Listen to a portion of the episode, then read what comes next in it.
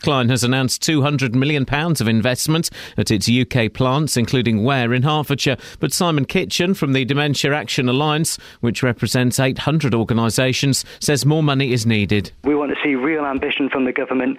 We're hosting the G8. This is a fantastic opportunity of getting um, eight of the, the world's richest and most powerful countries, uh, countries together to be able to to go for a, a, global fight back against dementia. And we, we really want to see some substantial ambition from the UK government. Disabled people living near Biggleswade railway station are campaigning for improvements. They want escalators installed and staff to be available in the afternoons between 2 and 4 pm so they can board trains. Joanne and Will told Three Counties Radio about the problems they encounter. I'm not very quick on stairs, but sometimes those trains a bit too high. I just can't get on it. You struggle. So a blind person like me has to try and get their travel arranged before they're not manning the station. There are the self-service machines, but they don't talk.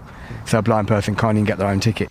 The government spending watchdog has found that free schools are costing twice as much as originally estimated. The National Audit Office also says there have been no applications to open primary free schools in many areas where places are badly needed.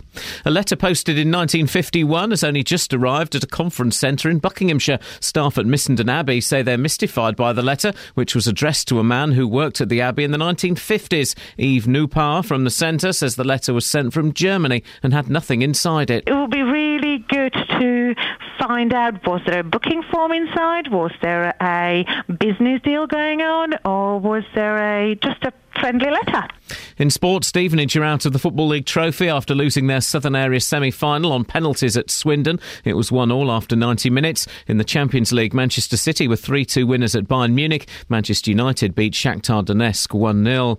The weather, mist and fog slow to clear this morning, sunny spells this afternoon, a maximum temperature 9 degrees Celsius. And you can get the latest news and sport online at bbc.co.uk slash three counties. BBC Three Counties Radio's big tour of beds, Herts, and bucks. There is everything here for any individual. All this week in Biggleswade. And everybody knows people, so you always got somebody, if you're lonely, there's always somebody to talk to. I think it offers a lot for the size. You know, I think that's the thing around here. The big tour of beds, Herts and bucks. All this week in Biggleswade. BBC Three Counties Radio.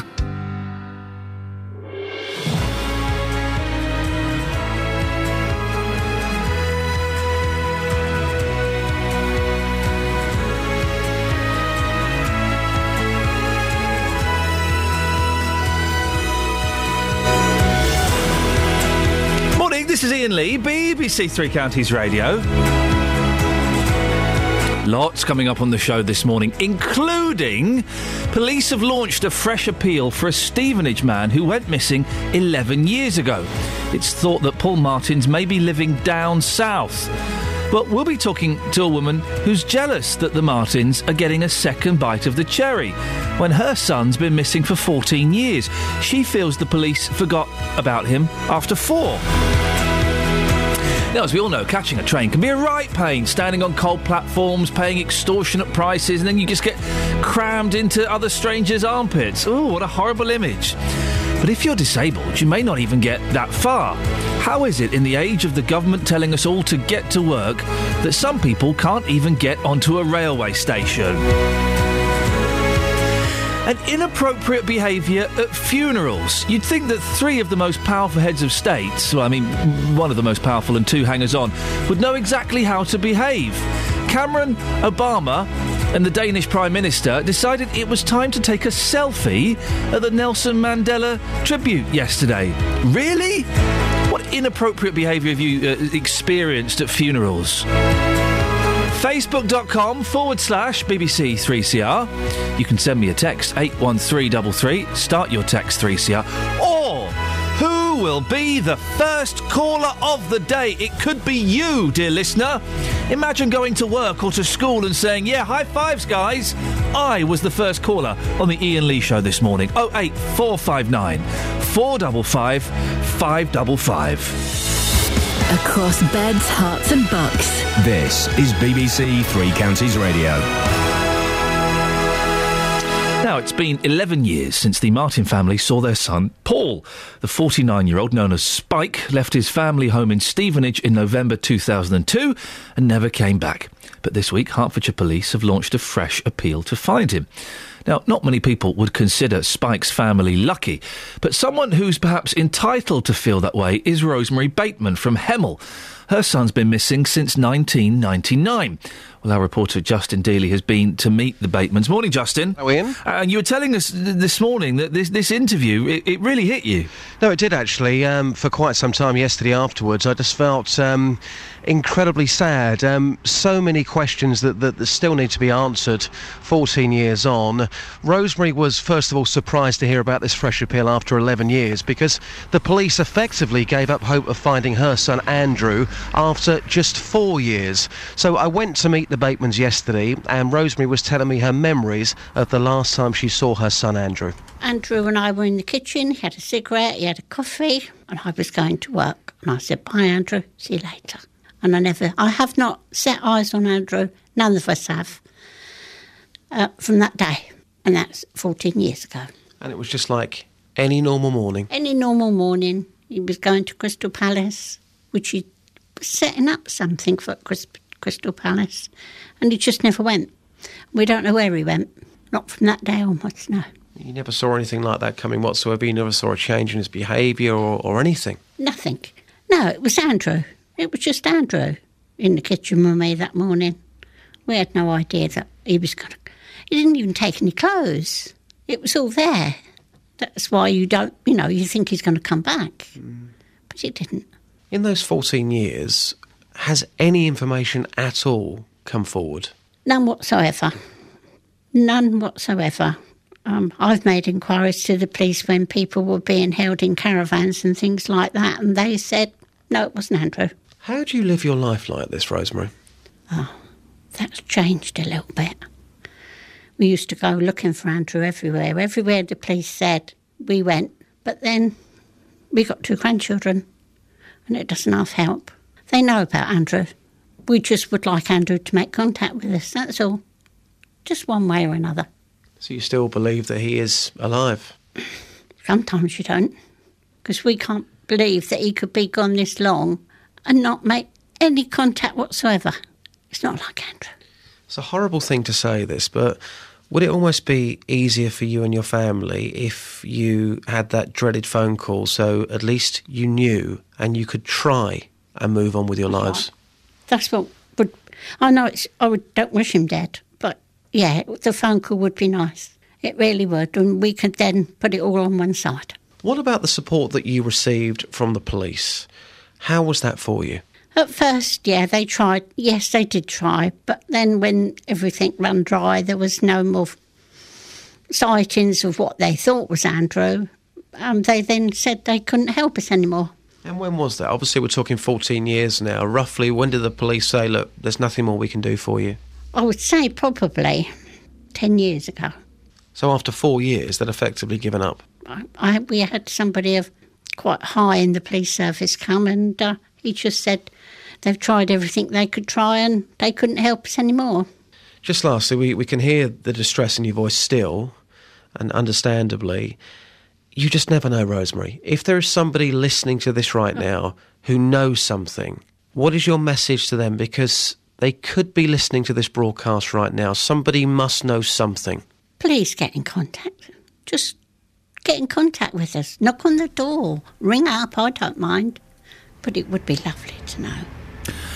Well, it, it, you can't even begin to imagine what that a family goes through, can you? You can't. You really can't. And just to to sit there and listen to their story, you know, 14 years on, uh, going back 14 years ago, their son Andrew had no money problems, no drug problems, no alcohol problems, no relationship problems. To their knowledge, of course, he was just going to work like he would do any normal day, and he has just completely vanished. And in all of that time, Iain, they have not received one phone call, one tip off. After 10 years, they put out an advert in the local Gazette in Hemel, and they received one phone call from a police officer who got in touch. Nobody with any information whatsoever 14 years on. Justin, fascinating stuff. Thank you very much indeed. 08459 455 555.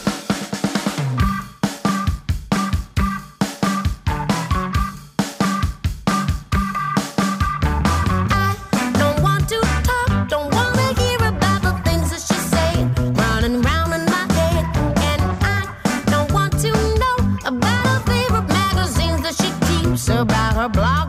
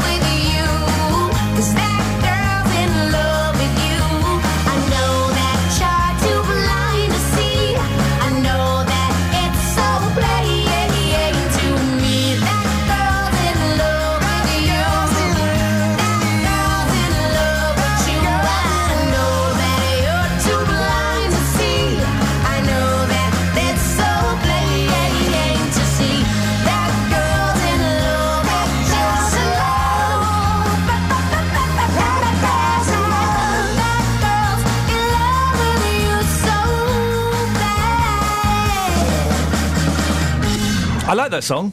It's good. Morning, this is Iain Lee, BBC Three Counties Radio. So, the front page of a lot of the newspaper. I, I heard this being banged on about yesterday on the internet and on the radio and stuff. And I kind of thought nothing of it. And then I come in and I see the actual photograph to which everybody is referring to. And I think, flipping heck, what a bunch of idiots. So, it's the, Mel- uh, the Nelson Mandela Memorial, which apparently was a bit of a washout, literally and metaphorically. Anyway. Uh, uh, and there is David Cameron, there is Barack Obama, and there's the Danish Prime Minister, Helle Thorning Schmidt, who, let's just say, she's Welsh Schmidt. Uh, and they are taking a selfie together. They're taking a selfie at a memorial service. Memorial service. That seems incredibly inappropriate to me. What do you think? Oh eight four five nine four double five five double five is the telephone number. Is it is it ridiculous to, for them to have taken it uh, there? What inappropriate behaviour have you seen or experienced at funerals or, or selfies being taken at other inappropriate events? Oh eight four five nine four double five five double five. Let's get the travel now. Here's Alice. Travel news for beds, cards, and bugs. BBC Three Counties Radio. Extremely foggy out there this morning. The M40 in particular looking very thick around the junction 4 for High Wycombe. Uh, speed sensors aren't picking up any issues though. Looking good through the roadworks in Kingswood. That's on the A41 where there are temporary traffic lights between Grendon Road and Creighton Road to build a new roundabout. I'm Alice Glossop, BBC Three Counties Radio. Thank you, Alice. It's coming up to 6.16. It's Wednesday, the 11th of December. I'm Iain Lee. These are your headlines on BBC Three Counties Radio. The parents of a man who disappeared from his Stevenage home 11 years ago have asked police to help with their search. 49 year old Paul Francis Martin went missing in 2002 and has not been seen by his family since.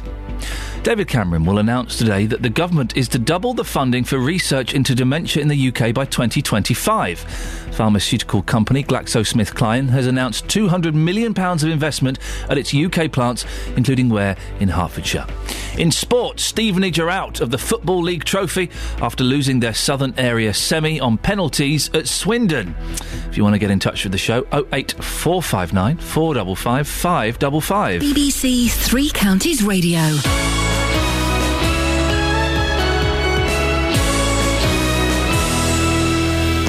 Every weekday morning from 9. That's ghastly. It's absolutely disgraceful. Don't talk about morals because he doesn't care about the man in the street. The biggest local talking points. I found out a couple of hours later it was a murder.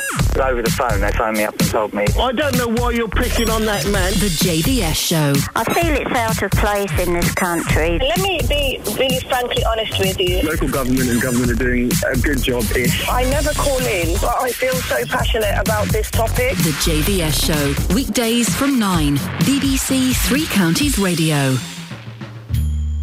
So, who's going to be the first caller of the day on the air? 08459 455 555. It could be you. Imagine how cool you'd look at, at work or in the retirement home if you were to wheel yourself down and come out of that lift and say, hey guys, I was the first caller on the show.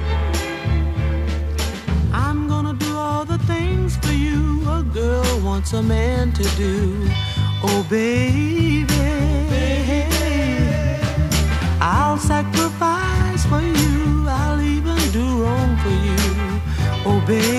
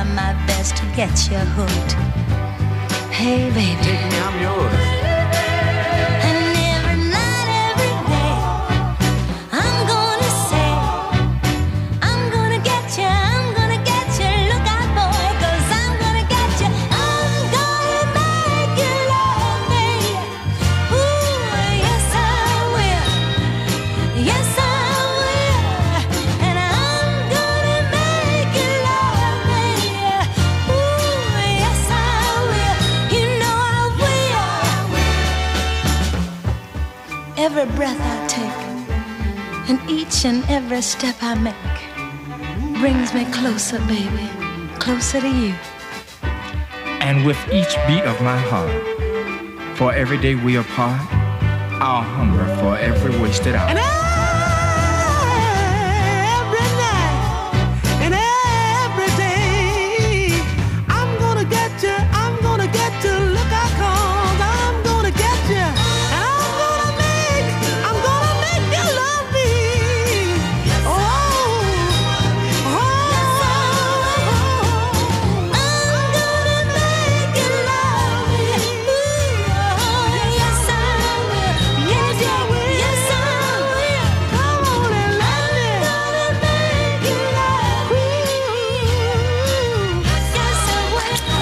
Very, naughty. Morning, Iain Lee, BBC Three Counties Radio. I had to go um, into the library yesterday and tell them I'd lost a book. I'd lost a book. Uh, The reason I'm saying it is because I took the Supremes book back, but another. Is there a horse in there? Can you hear a horse chomping on uh, some fruit? Chomping on an apple. That horse is me. Oh, dear God, are you going to do a massive whoopsie in the studio as well? And Kelly have to pick it up? If I do, I have the right to do so. Uh, so I've had to take. Uh, I had to go to the library and tell them I'd lost a book. Oh. And she said that I said to the lady, I said, I'm very sorry, I've been very, very naughty. I've lost the book. I don't know what the etiquette is. I've never done it before. I have done it before. I know exactly what the etiquette is. She said, Don't worry, we're very blasé about these things here. Really? Yeah, just buy us a new one. Well, that's not blasé. Full price? Well, she, she said, We can order it for you, but it might be cheaper for you to get one on Amazon. But surely you should just buy books from now on. Well, this is the thing. This is, I remember why I hate libraries. Is I love libraries, but they always cost me more money. I always end up paying fines. My fault. And uh, this is the second book I've had to buy. Do you ever wonder about the person who used the book before you and what they did and if they were clean? No, because I don't really get dirty books. Uh, Boyle. Middle class problems. Call me now. 08459 455 555. Let's go to John in Luton. Morning, John. Good morning, Bo- Iain. Good. Yes, John. Um, I had a very interesting call with your uh, brother yesterday. Yeah, I know he's still sleeping. Is he, he- might he might ring you later. Okay. Oh, okay. Is it? Do you do you sleep, live in the same house? Yes, yeah. But he sleeps in the back room. We don't sleep together. No, of course not. No, no. Of And course we- where does your sister live? Oh, she lives right, um, up in Stocksley. Okay. Right. Okay. So Yeah. oh, she may ring you later as well. Okay, well, I, I, I look forward. We normally limit it to one family member per show, but you know, I look forward to speaking to them. If I'm oh, honest, oh. John, yes, you're my favourite out of the bunch. Oh, well, no, Yeah, I, I thought De- it was. I thought it was Dennis No, no, I just, was. I just said that to him to keep him happy. He's a muppet. I mean, the, the oh. rubbish that comes out of his mouth hole. Well, I know. Well, I, I've tried to tell him in myself. He was banging on about charities yesterday and about how uh, he was just he doesn't give money to charities and he's oh it was awful. No, he's a tight, tight uh, idiot. He is. I know. I was going to.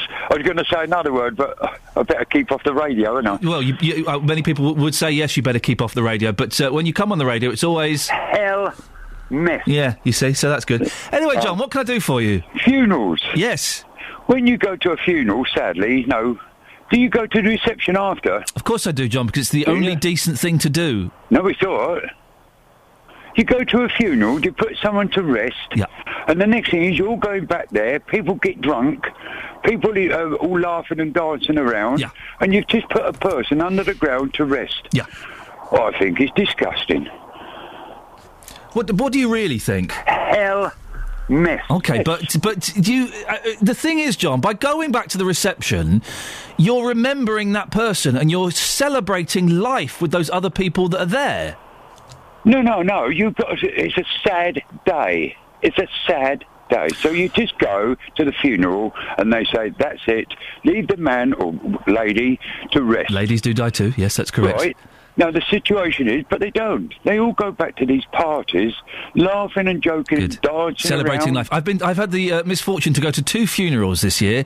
Uh, uh, well, I think I've doubled my entire funeral count of my lifetime in this in this last year, uh, and it was nice to go back and to s- share memories of the person who had passed, to have a little moan at the buffet, which was wasn't particularly good at the second one, uh, and and just in you're enjoying and you're celebrating life, John. The thing I've realised at turning forty and going to two funerals this year is you are going to die, I'm going to die, and it could be today, John. So let's Well- embrace and let's celebrate every moment we have.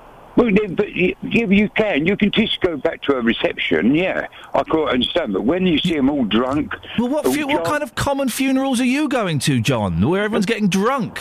No, because well, I went to one a couple of weeks ago, and, and there were about four people there, blokes drunk, and it was a shambles.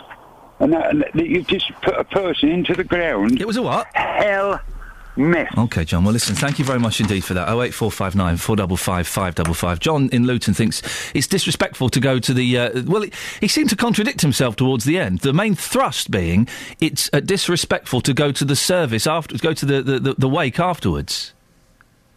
Au contraire, go and celebrate. If you want to get drunk, go. I mean, I don't remember seeing anyone get drunk at the funerals I was at. But if you want to get drunk, that's how you want to deal with it. Get drunk. Go, go and do it. It's wonderful.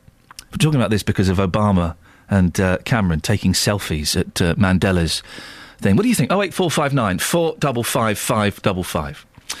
Now, as part of this week's big tour, we're in Biggleswade this week, covering the stories that matter to you. We had a number of people come to us with concerns about disabled access to Biggleswade train station. Put simply, there ain't none.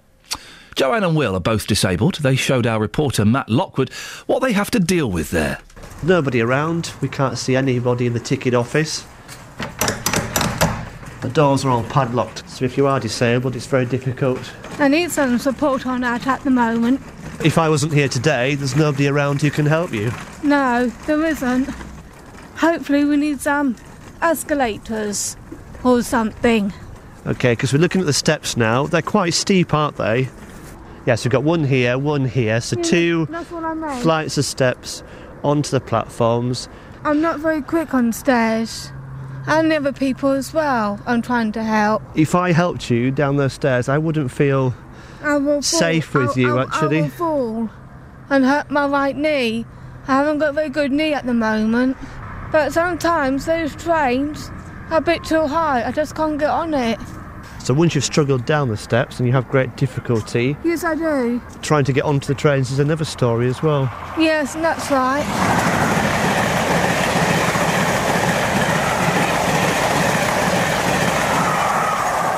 If First Capital Connect are listening this morning, what do you want them to do? I want them lo- lower the um the steps of the train, really, so some people can get on. And also, um, if there's wheelchairs, they need some more ramps inside. Yeah, this this station is not disabled friendly No. at all, is it really? No, it's not. No ramps, no lifts, steep stairs. That's what, that's what I'm trying to say. Will, you're blind. I am, yeah. I mean, how difficult is it getting around this station? What I do find is um, the staff um, are there in the morning. I believe it's seven till one or something in the afternoon, and then they have a break. I believe it's from two till four. Um, so basically, when you turn up to the station, saying now to get a train, that there would be no help sort of available uh, to actually get you on the train, um, which is quite disconcerting to be honest, because you know you struggle. So a blind person like me has to try and get their travel arranged um, before they're not manning the station. There are the self-service machines, but they don't talk, so a blind person can't even get their own ticket, you know, from the machine. I guess because they're a small station. Uh, and they're not like Peterborough or King's Cross or any of the big ones on this line, then I guess that that's why they're not there. But I agree it should be probably more often, really, because people like myself need to travel around and get around to appointments and meetings and other venues.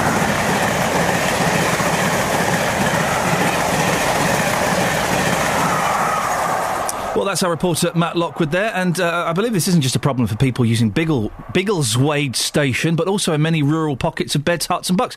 Do you have access problems at your station? Give me a call if you do. Oh eight four five nine four double five five double five. Stop cantering across, Catherine, while I'm trying to do this. I've had my apple. Later, we'll be speaking to First Capital Connect about what they're doing to combat the problem. You know what you are? Oh, I think it's disgusting. Me too. Travel news for beds, cards, and bugs. BBC Three Counties Radio. Looking very foggy out there this morning, and the A1M is already looking slow on the speed sensors southbound as you join at 7 for Stevenage. That was very slow because of fog yesterday, so it may be having the same effect today. Harpenden looking slow southbound on the High Street around Station Road, and the A5 northbound looking slow past Dunstable. Public transport has no reported problems. I'm Alice Glossop, BBC Three Counties Radio. Across beds, Herts, and bugs. This is BBC Three Counties Radio.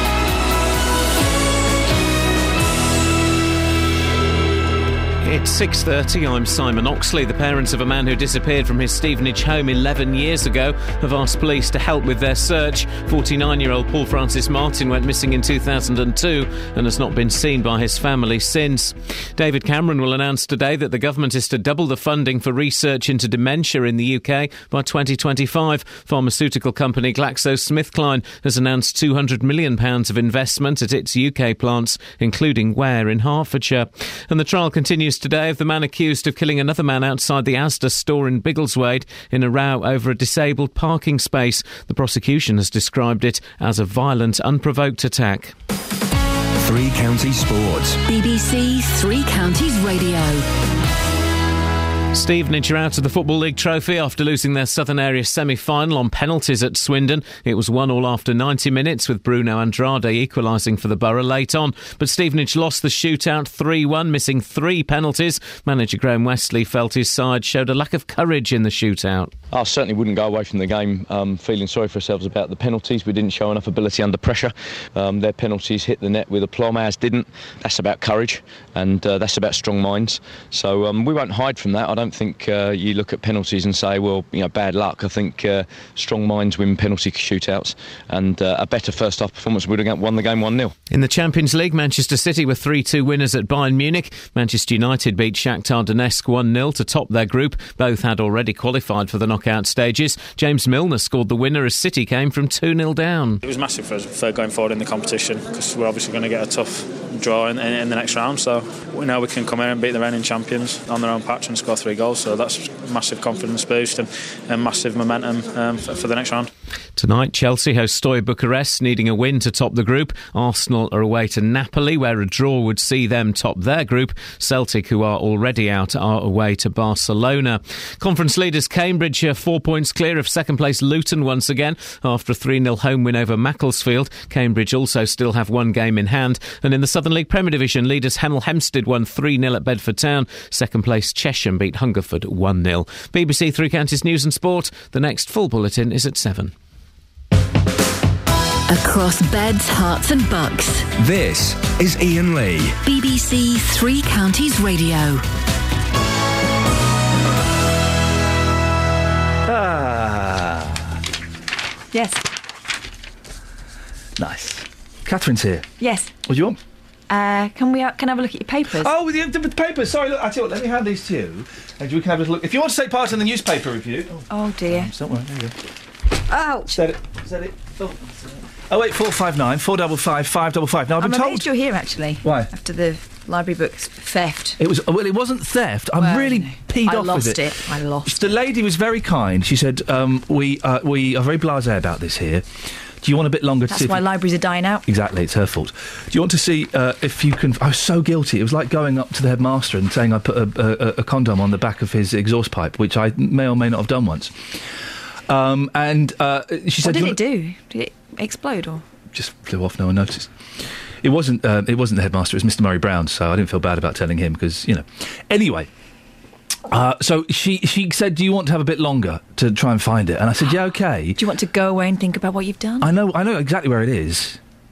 I left it in a hospital waiting room. Oh no. A hospital I have no intention of ever going back to. So But the greater good is that someone will read that book that may not have had access to it before. someone will be learning how to make digital movies. In, oh, is that what it was? Yeah, it was Oh, a it'll in geeky the book. bin then. It's a geeky book. I've left it there. Anyway, 08459 455 555. Kelly Betts, I'm told that this next record we're about to play requires some sort of warning. Pourquoi? Has it got swears in? No, it's very, very emotional. Oh. And I know that um, either of you two have heard it, and I think that you should uh, take a moment to listen to each and every word.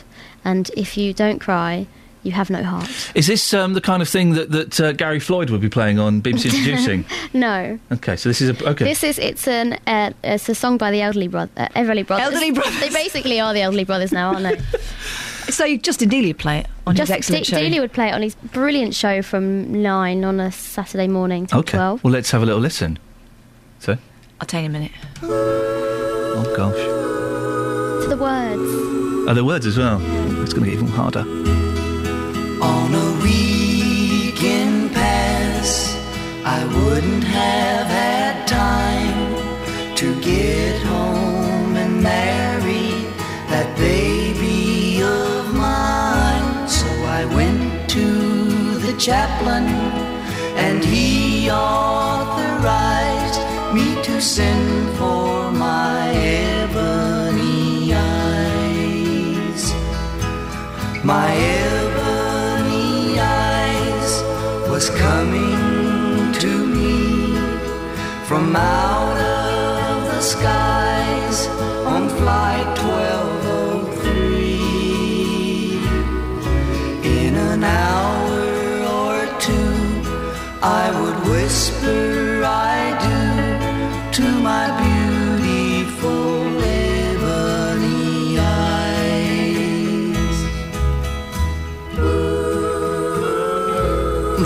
was way overdue. So I went inside to the airline's desk and I said, Sir, I wonder why 1203 is so late.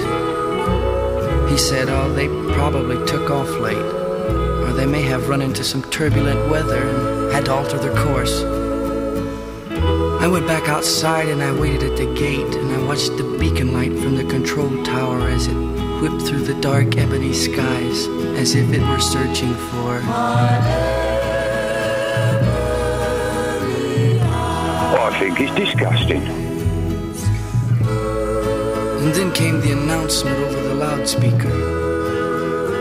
With those having relatives or friends on flight number 1203, please report to the chapel across the street at once. Then I felt a burning and I knew the heavenly ebony skies had taken my life's most wonderful prize, my beautiful ebony eyes.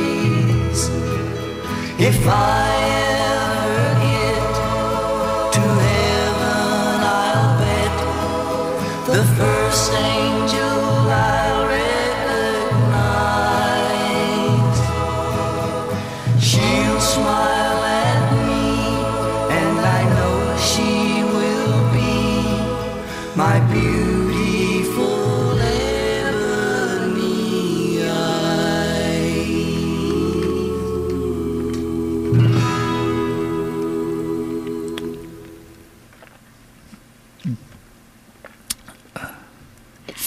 isn't it? The lyrics, not the. I wasn't really listening to the words. I know, and I was really upset about that because I What- told you to listen. So he's marrying a. He's marrying. Is he marrying his dog? no, he's going to pick up his girlfriend, who he loves very much, from the airport. That's with what he says. Plans, plans to propose Who is? and marry her. Phil or Don? Uh, Phil. Well, what's Don doing? Uh, he's just there holding, just Playing the holding drum, his did you not hear him? hands. And the, So Phil's gone to the airport to uh, to meet the future Mrs. Everly. Yeah. Don is uh, is what in the recording studio because he's so furious with Phil over something. They hated each other. Yeah. Okay. Don's just, uh, yeah. Don's not bothered. He never He's liked not her. bothered. No, he's he, he, he was glad considers that her she the died. Yoko Ono of the band before Yoko Ono even existed. Yep. Yep. So Okay. he went to pick her up from the airport. Yeah. Right. Then he And- stopped singing and started talking. I heard that bit all the way through. it. And he was waiting for the plane. Yeah. He's looking around. He's re- Don't- thinking about her and how much he loves her. There'd been a plane crash. yeah. Oh. Why would I have to go to the chapel across the road? That would be. I, I would say Because that's. that's where they, they told him that she was. I would say that that is a bad move by the airline company that, that being do sensitive. that. To say, go, everyone go to the chapel. What? Maybe it Uh, what? rhymed.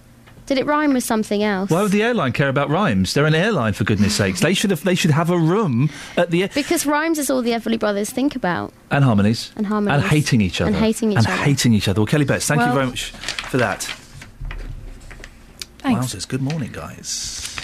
Yeah, depressing song of the day. We should do it every morning just to get you out of bed. or, or send you back into bed with a bottle that- of pills. What's that other song uh, about? Um, is it honey? It's about a Honey, one- come back, I just can't take it. What What? about Terry by Twinkle? Pardon? Is that real? Yes, it's really sad. He dies in a motor accident. Oh, let's okay. Well, let's have a, a morning of de- of dying music. Tell Laura I love her. Tell Laura. It's about a man dying in a car crash. Tell Laura could still I sing. need her. Yeah, he, he could still sing. He could sing quite quite powerfully as well. All things considered. Mm. Can we do that tomorrow? No. What's no. in the papers? Migrants set, sent to flood in, says the Daily Express. They would. Hundreds in French camp are preparing to get into Britain. They know about their intentions. Daily Mail, Dave, a flirty Dane. Flirty? What, just because she's attractive? And a selfie that left Mrs. Oh. Obama very unamused. She's just not joining in the selfie. There is another picture inside of one of the papers um, where she does look. She's giving. Um, not Eric Obama, Barack Obama. Who's She- Eric Obama? I don't know. His less successful cousin. She's giving Barack Obama a dirt. Look, look, look, look. Because he's he is flirting with the hot Dane Prime Minister. Why can't we have a hot Danish Prime Minister? Because we're not Danish? Okay, why can't we have a hot Prime Minister, male or female? I'd be up for either. Just a good-looking.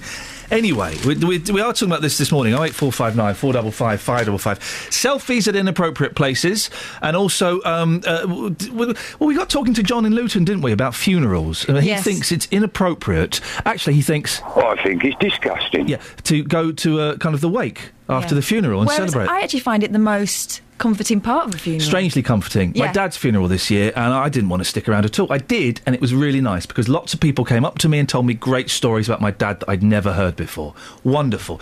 Uh, e- Emrys. Hello. Emrys is in Aylesbury. Morning, Emrys. Morning. What What would you like to say? Uh, I just sort of wanted to touch on the, the whole funeral thing. Yeah, go on. And um, uh, in my personal opinion, when I go back to the wake, it's more of a celebration of the person's life. And to be honest, it, I mean, at my, you know, it will happen one day. At mine, I'm hoping that you know everyone have a good time, drink, and you know share stories about myself and everything like that. And I'm just hoping that you know everybody doesn't take what what John said to heart. It's a very Victorian idea, don't you think, that everyone sits around in black and then goes home and, and carries on sitting around in black in silence on their own with the curtains closed? I think that's more what John had in mind. Yeah, um, I don't. I don't really agree with that. To be fair, I, I wouldn't. I wouldn't want people to go away, you know, incredibly depressed. I mean, you have the initial service, and you know, you expect everybody to be sad and this, that, and the other for it. But when you go back to the reception, like I said, I mean, it's more of a celebration of the person. And uh, the wanting reception is the, yeah the funeral bit itself is, is, is kind of very teary and maudlin and uh, all of those things and that's and that's wonderful in itself because you you know we need to cry if that's what we need to do but then the the, the ceremony after the wake afterwards is life affirming isn't it and you celebrate life you celebrate that person's life you celebrate the life of other people that are there with you Also, you hear stories you might not have heard before. You see Yep. people you don't see enough of, generally. There's always that conversation, isn't there? Why don't we see each other more? Yep. And actually, what you do is you see that person's life through different people's eyes, and that surely is the point of life, isn't it? I think John has got this. But taking a selfie, Emrys, at a funeral or, or at the wake afterwards, is that, is that appropriate? Uh, yeah, well, this is the thing. Um, what I want to know is more of what what sort of time was it? You know, was it beforehand? Was it after? But even so, it was a bit. You know, you sort of have to think about these things when you do them. But um, it is quite nice to see in a way. I know it's quite horrible to say that, but it's quite nice to see in a way because you know you always see David Cameron, you know, all, all serious and all this, that, and the other every time you see him, and to see him taking a selfie with Barack Obama and you know the Danish one. Um, it's it's quite nice to see in a way. Like you know, putting aside the whole moral, morality of it, it's uh, yeah. It's You think it's quite nice. Emrys, thank you very much. 08459 455 555. I think the general feeling was one of celebration as well at that Yeah. thing. It was quite a Yeah. light-hearted, joyful occasion. But the President of the United States, the Prime Minister of Great Britain, and a hot uh, Danish lady. Behaving like 14 year olds. Behaving like that. She's obviously doing it because I didn't even know uh, Daneland had a Prime Minister. Mm. Okay, I know they've got some dramas. I didn't know they had a Prime Minister. And a dark sense of humour. She's going to be going around cabinet um, saying, "Look, oh, look at this. I got a picture of Obama and I got a picture of this David Cameron guy. It's really great, yeah? She'll be doing Are you that. doing a voice? No. Oh. And David Cameron will also be going, oh, can you send us a copy of that, please? Can you, uh, here's my Twitter handle, send it over. She's already WhatsApped it. Yeah, exactly, whatever that means. So I just think it's it's inappropriate there for them, world leaders. But Wakes, thumbs up. Thumbs up fun awards at Wakes, yeah. I lost a friend about 10 years ago, and she had cancer, and she'd planned her funeral and the wake afterwards, and she planned the playlist, and they Oh. played I Will Survive. Oh. Everyone kind of looked at each other and then sort of went, oh, well, that's her. Okay, yes, yes. Was she a transvestite? No, she Oh, was just- just, someone who, oh, right. who was a bit, uh, had a funny sense, of humour. Exactly. Uh, you've got 30 seconds to pick something else, There Catherine is Boyle. nothing else. Hang on, Oh. we, we have a quick look. Crowds hail Mandela, but bury his successor. Oh yeah, Z- Zumba got a bit of a. Is it called Zumba? Zuma. No, Zumba's the, uh, the dance, dance fitness thing. Zumba You wouldn't, you wouldn't boo that. That's, that's the next best thing since Pilates. I don't know. Mine's still in its wrapper. I bought one just after I. Is it a um, thing? I thought it was like I thought it was like I thought it was like the Al Qaeda. It was like a concept more than an actual thing. No, you can get. A, I had a game for my Wii. I know you frown on Wii's because you don't think it's a proper games console, and indeed it probably isn't. But I um, bought one for just after I had my second baby, but it's still in the wrapper, so it worked a treat. Do you want me to show you? Do you want to do something completely inappropriate for the radio? I'm going to show you. I'm going to show you something. I don't want to see that. Oh, You see, it's nice, isn't it? is he a little shepherd? Yes, that's what I've dressed him up as. Travel news for beds, cards, and bugs. BBC Three Counties Radio. Extremely foggy out there on the cameras, so your journeys will take longer this morning. The M1 southbound already looking slow on the speed sensors between 10 for Luton Airport and 8 for Hemel Hempstead. A1M southbound really slow between the Stevenage junctions 8 and 7. And in Bricketwood, the North Orbital looking heavy at the M25 junction 21A roundabout. Public transport has no reported problems. I'm Alice Glossop, BBC Three Counties Radio. Alice, thank you very much.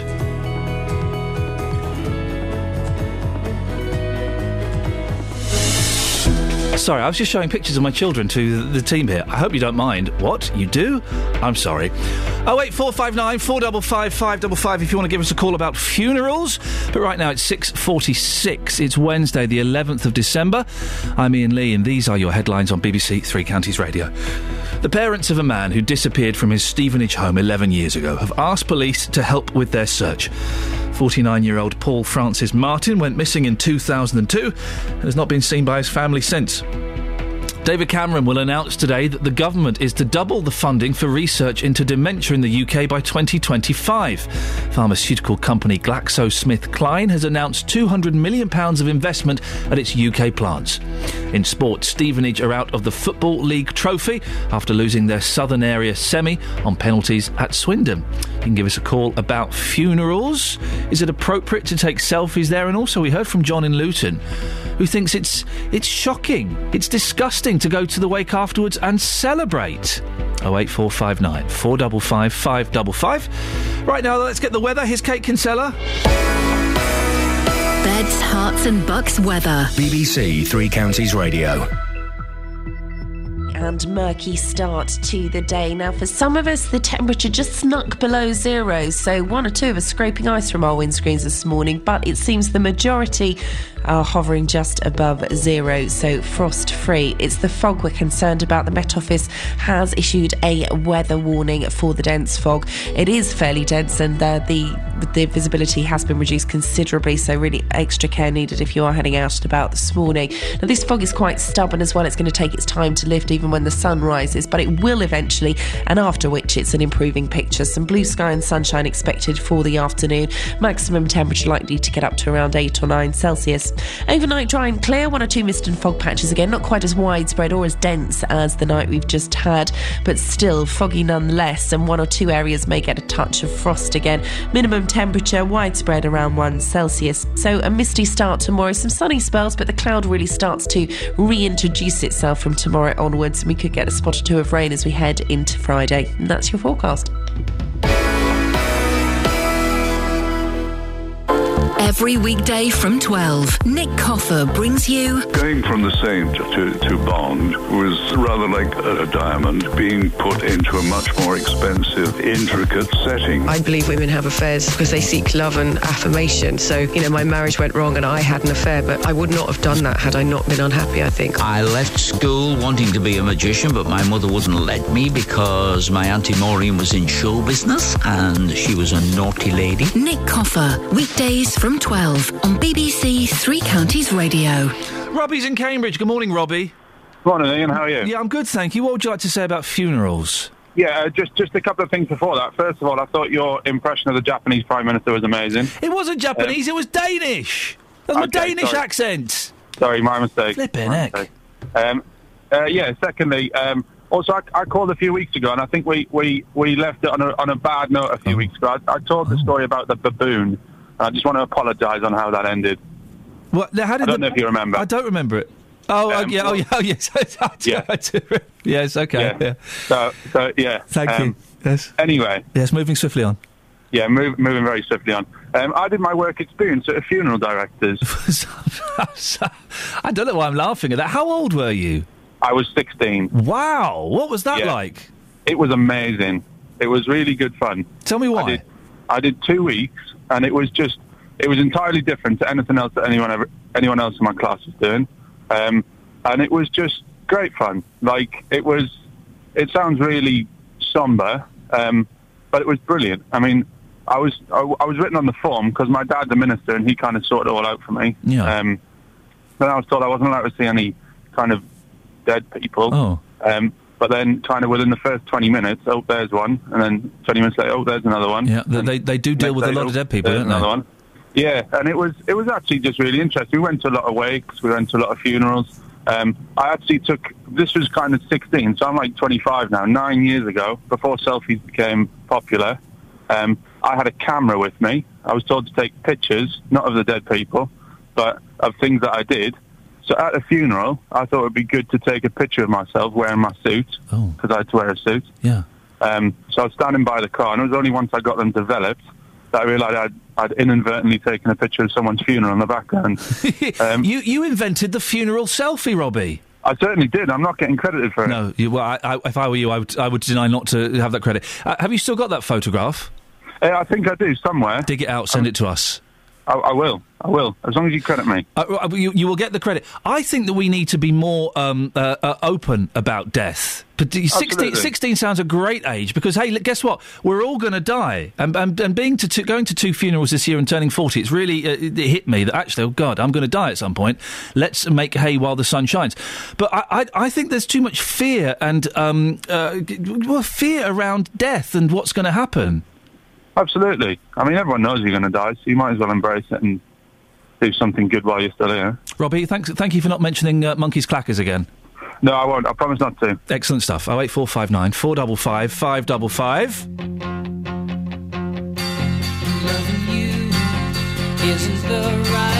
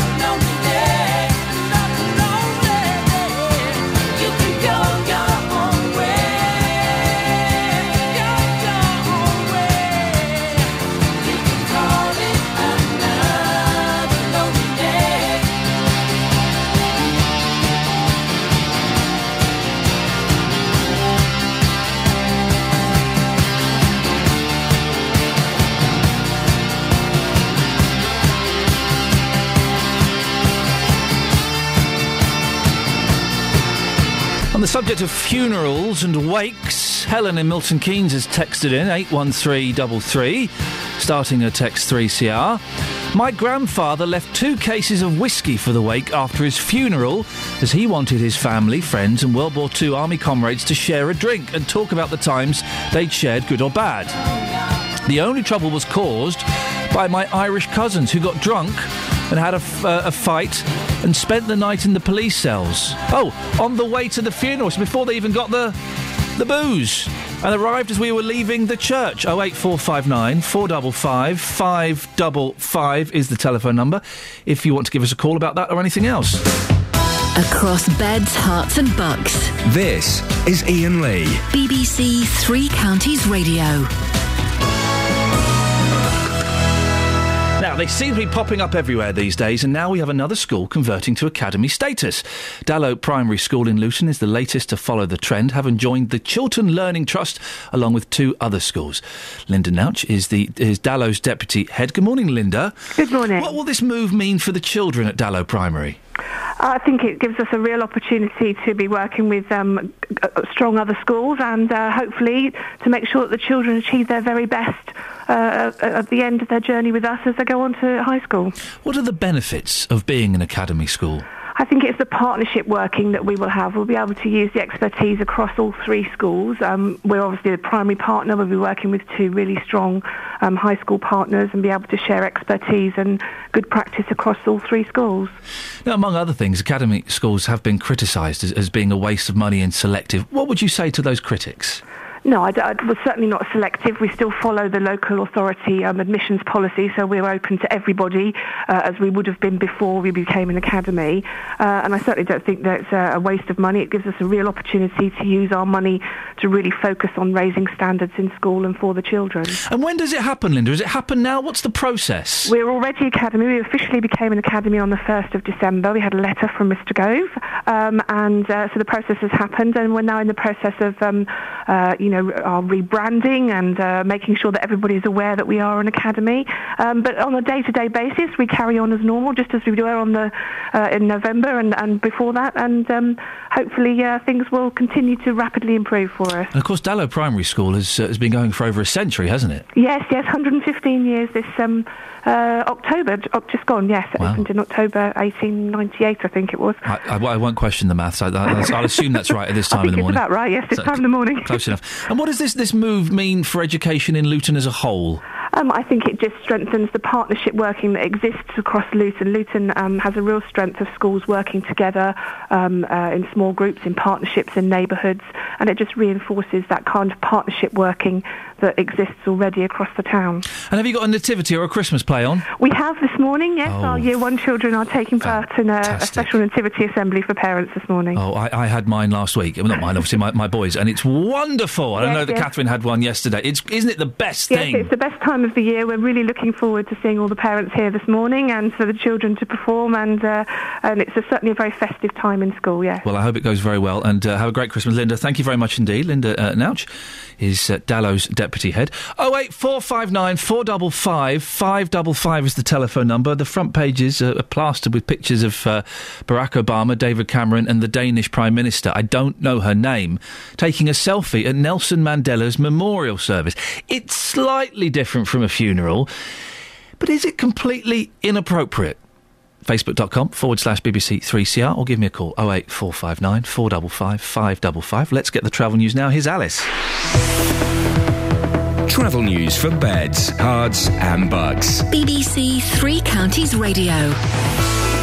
Things struggling on the major routes this morning, which probably isn't helped by the foggy conditions out there. The A1M southbound really struggling between the Stevenage junctions 8 and 7, and the M1 southbound is slow between 10 for Luton Airport and 8 for Hemel Hempstead.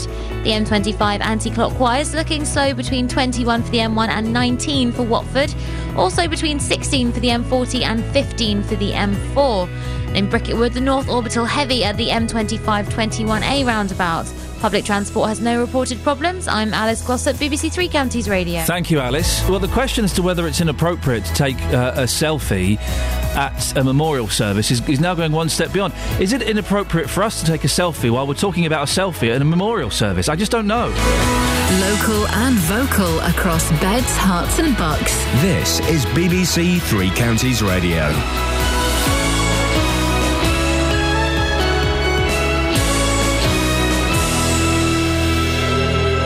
It's seven o'clock. I'm Simon Oxley. The headlines search for missing Stevenage man last seen 11 years ago. Investment boost for Hertfordshire Company as government doubles dementia funding and calls to improve disabled access at Bedfordshire Railway Station. BBC Three Counties Radio. The parents of a man who disappeared from his Stevenage home 11 years ago have asked police to help with their search. 49 year old Paul Francis Martin, also known as Spike, went missing in 2002 and has not been seen by his family since. More from Gail Sanderson. Officers from Hertfordshire Police say Paul's parents contacted them and asked for help to know he was safe. They say he may be in Torquay in Devon, where it's thought he was working as a builder. They want to stress he isn't in any trouble with the police, but his family just want to know he's all right. He's described as white, about six foot tall, with several tattoos, including a rose on his knee and a Chinese dragon. David Cameron will announce today that the government is to double the funding for research into dementia in the UK by 2025. Pharmaceutical company GlaxoSmithKline has announced £200 million of investment at its UK plants, including Ware in Hertfordshire. But the Alzheimer's Society says the government's announcement doesn't go far enough. Jeremy Hughes is the Society's chief executive. I think there's more that can be done. If you're taking a world leadership position in calling all the G8 countries together for a summit as they have done today, surely the government can go further than a doubling of what is a, a very small amount of money for dementia research in the UK. The trial continues today of the man accused of killing another man outside the Asda store in Biggleswade in a row over a disabled parking space. The prosecution has described it as a violent, unprovoked attack which led to the death of 64 year old Brian Holmes. An injured woman had to be cut free by firefighters after a two car collision in Aylesbury yesterday evening. The emergency services were called to Elmhurst Road just after 6.30. Disabled people living near Biggleswade railway station are campaigning for improvements. They want escalators installed and staff to be available in the afternoons between 2 and 4 so they can board trains. Jan and Will have told Three Counties Radio about the problems they encounter. I'm not very quick on stairs, but sometimes those trains are a bit too high. I just can't get on it. you struggle. So a blind person like me has to try and get their travel arranged before they're not manning the station. There are the self-service machines, but they don't talk. So a blind person can't even get their own ticket. The government spending watchdog has found that free schools are costing twice as much as originally estimated. The National Audit Office also says there have been no applications to open primary free schools in many areas where places are badly needed. In sport, Stevenage are out of the Football League trophy after losing their Southern Area semi final on penalties at Swindon. It was 1 all after 90 minutes. In the Champions League, Manchester City were 3 2 winners at Bayern Munich. Manchester United beat Shakhtar Donetsk 1 0. The weather, mist and fog slow to clear this morning with sunny spells this afternoon, a maximum temperature 9 degrees Celsius. And you can get the latest news and sport online at bbc.co.uk slash three counties. We're coming to towns and villages all across our counties. BBC Three Counties Radio's big tour of beds, Herts, and bucks. Town the market, but then that's been here for years. There's always somewhere to go and plenty of places to move. All this week in Biggleswade. There's everything you want here, really. It's clean and nice and pleasant and quite cheerful. The big tour of beds, Herts, and bucks. BBC Three Counties Radio.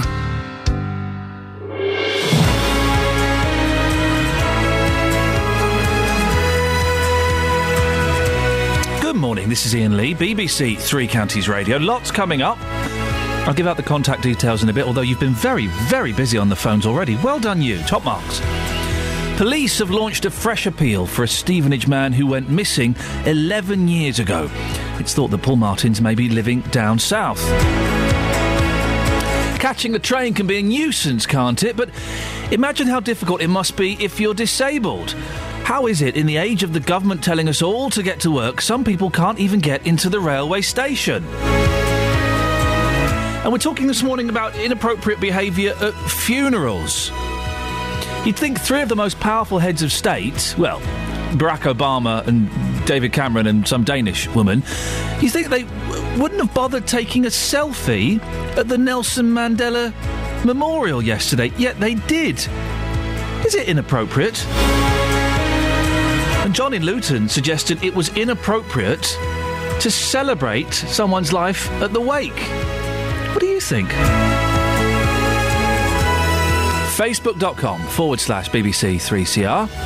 Send me a text 81333. Start your text 3CR or give me a call 08459 455 555. Across beds, Herts, and bucks. This is BBC Three Counties Radio. Morning, Joyce. Good morning, Iain. Always lovely to hear your voice. Oh, Joyce. uh, nice of you to say No, that. it's true. What, what would you like to say today? When my lovely mum passed away or died, um, my grandson, who was 17 stroke 18 at the time, uh, we all love mum dearly, as you do, your family and your dad, etc. I'm sorry about that. Thank you. And the thing being, we were in the church and um, he got up, he'd had a word with the vicar and whatever and spoke about it before, obviously. Yes. And uh, he and his friend, his friend was a bit of a musician as well, and uh, Oliver, he sang in front of the church at the altar the Welsh national anthem. Oh. And I mean, Mum was Welsh. He's not Welsh. Oh. He can't even speak Welsh. And we said afterwards, it was so touched everybody. And um. And he we- sang it in Welsh, obviously. Yes, he did. Wow. And we said, "How did you? How did you learn that, Oliver? Because you, you don't do Welsh. Does everything else except Welsh." Hmm. And he said, "Nan, my friend and I, I forget his name now at the minute. We used to listen to the Welsh rugby songs." Ah, so he picked it up from that. he did, and it was so lovely. Good for him. Yes, it was. It was. It was a lovely wake, and uh, that's the way she'd have loved it. What do you think uh, about? What do you think the mood should be like at the wake after the service? Well, it was. I'll tell you what happened at Mum, shall I? And it, everybody loved it. Mm. My my grandson, the other one, the eldest grandson, he did some pic took some pictures of what's what's Gregory doing? What's what's happening? And he took some lovely pictures of Mum through her life. Yep. Young, middle age, when we were little, you know, different things he picked out. And he actually put it on a screen. Ah. And it was so beautiful we couldn't get the people out of that particular room. You know? Oh, fantastic. it was it was huge. It was quite huge, yeah. And he put it on the wall, and uh, he got the people to help him, the electricians and all this twaddle. And it was lovely seeing her past, and you know how happy she made us all, and it portrayed what we would like them to be like when they grew up. Joyce, wonderful. Thank you very much for that. Oh eight four five nine four double five five double five. I'm remembering when I spoke at my dad's funeral. I got, I got. There were a few laughs. I tell you why. I had this great picture of my dad. Um, which nobody else had seen. I was the only person that had, had had seen this photograph, and I knew that. And I, I kind of did all you know all the stuff. And I said, by the way, this is before I go. I'm going to show you a picture. This is how I like to remember Dad. And I turned it round, and for some reason, it's him dressed as a um, as a, a, a sergeant in the police force, looking all formal. He wasn't in the police force in the slightest. He had nothing to do with the police. But for some job he had, he had to dress up as a sergeant in the police force. And the laugh it got, and that was the picture that was on was on display the- afterwards. And isn't it a huge relief Yep. and release when you can? Yeah, exactly, exactly. The sound of laughter in a funeral. It's a very odd thing, and there's kind of a, oh, is this appropriate? But it, uh, it is, of course, because you're celebrating. You're not there to to, to, to to celebrate the death. You're celebrating the life. My dad is the go-to man for a, for a eulogy in Yeah. our family because it's usually on the other side of the family, so he's got that little level of distance, Yeah. and he's also great at telling a story. And I, I kind of is it wrong? I look forward to that part Yeah. because the rest of it could be a one-size-fits-all funeral. If Yeah. they're just reading, you know, a religious ceremony, for example. It Mm. feels like the person reading it often does not know them. You just get a little piece of them, a little snapshot Yeah. of them, and they're alive for that moment. It's Yeah. great. Oh, I miss my dad. Oh eight four five nine four double five five double five. Ophelia's in Luton. Good morning, Ophelia. Good morning. I'm, I'm, I'm, go- I might well up a little, a little bit. I'm missing my dad now. All this talk about him, but never mind. Let's soldier on. What would you like to say? I was just going to say that um, I heard um, your what you said about a caller saying that it's a bit rude or it's not appropriate to celebrate. That was John in Luton. Yes. Right, but in the Caribbean and African communities, um, a death is a celebration because it's like you know when you're born you have to die. So at the birth someone celebrates, at the death someone celebrates, and you celebrate that the person came, the life that they live, and especially um, at funerals I attend, you bring tambourines, you dance, you Wow. sing, you know, and, and you remember everything that that person's added to that person's life. And I think it's important when people are going to be grieving that they feel that sense that they can recover because, um, you know, that they just don't think it's a total loss. It's not always the same in every case because it's horrible if you had a child that died. Yep. And, and oh, there's really- nothing. There's nothing sadder than a child-sized coffin, is there? Yeah. It, it is just the most heartbreaking thing in the world, I think. So everyone that comes is expected to sort of cheer the family, cheer the loved ones. Yeah. It's a dance and celebration time from the start to the end, and it's qu- it's quite good because you meet a lot of people, new friendships are born from the death. It's really great. What do you think about this this selfie that's been taken? It's slightly different because it's it's at a memorial, but still for, for heads of state like Obama and Cameron to do a selfie at the Nelson Mandela Memorial is is that appropriate? Do you think? You know, it's weird about. I'm not. It, it, because of the relationship, I thought maybe they shouldn't have, but that was a once in a lifetime moment, and I understand why they do it. I really do. It's it's a, it's for their historic. That's what comes in their autobiographies Yeah. and for their history. That's a part of their There, history. uh, there were quite a few press though there. I'd imagine that there were there were some photographs of them taken there already. It just it just seems a little bit odd, and I can't quite feel. Maybe if you're listening to this, you can help me. I can't quite work out why it makes me feel uncomfortable, but it does a little bit. It does. I think because of who they are, yeah. it shouldn't have been done. If it was a personal family funeral, I think it's a bit different. Mm. But I think, you know, the heads of state going to somebody else's, you know, head of state in a way, mm. um, funeral, it should have been a bit more professional and representative of who they are, who they came for, yeah. Country. Ophelia, I appreciate your call. Thank you very much. Fascinating. 08459 455 555. This selfie with Obama and uh, uh, Cameron, and it's the Danish Prime Minister Helle Thorning Schmidt. It's obviously her phone. She's instigated it. You can tell why she wants it. But it makes me feel a little bit uncomfortable, and I can't work out why. We're talking uh, about celebrating someone's life, but this seems a little bit more. I think I've got it. This seems a little bit more self indulgent. This isn't about celebrating the life. This is about them taking a picture of themselves, isn't it? It's a bit more woohoo, check us out. yeah, that's what it is. And they're all, what, knocking 50, aren't they? Yeah. Not really appropriate behaviour. I Not statesmanlike. I think that's it. They are statesmen and women, uh, and to be doing. th- They're making the event, they're making that moment of the event, at least, about themselves instead of about celebrating the life of Nelson Mandela, which is what yesterday was supposedly for. I think that's why it makes me feel uncomfortable. Am I right to feel uncomfortable about it? Oh eight four five nine four double five five double five. It's interesting. This, th th- what, what was going to be a, a, a very narrow chat about um, three heads of state taking taking a selfie at a memorial service has opened up into a fascinating conversation about your attitudes to funerals and to a certain extent to death. And I think it's good to have these conversations because people don't talk about death. People don't talk about what's going to happen to them when they die and what's going to happen to others around them.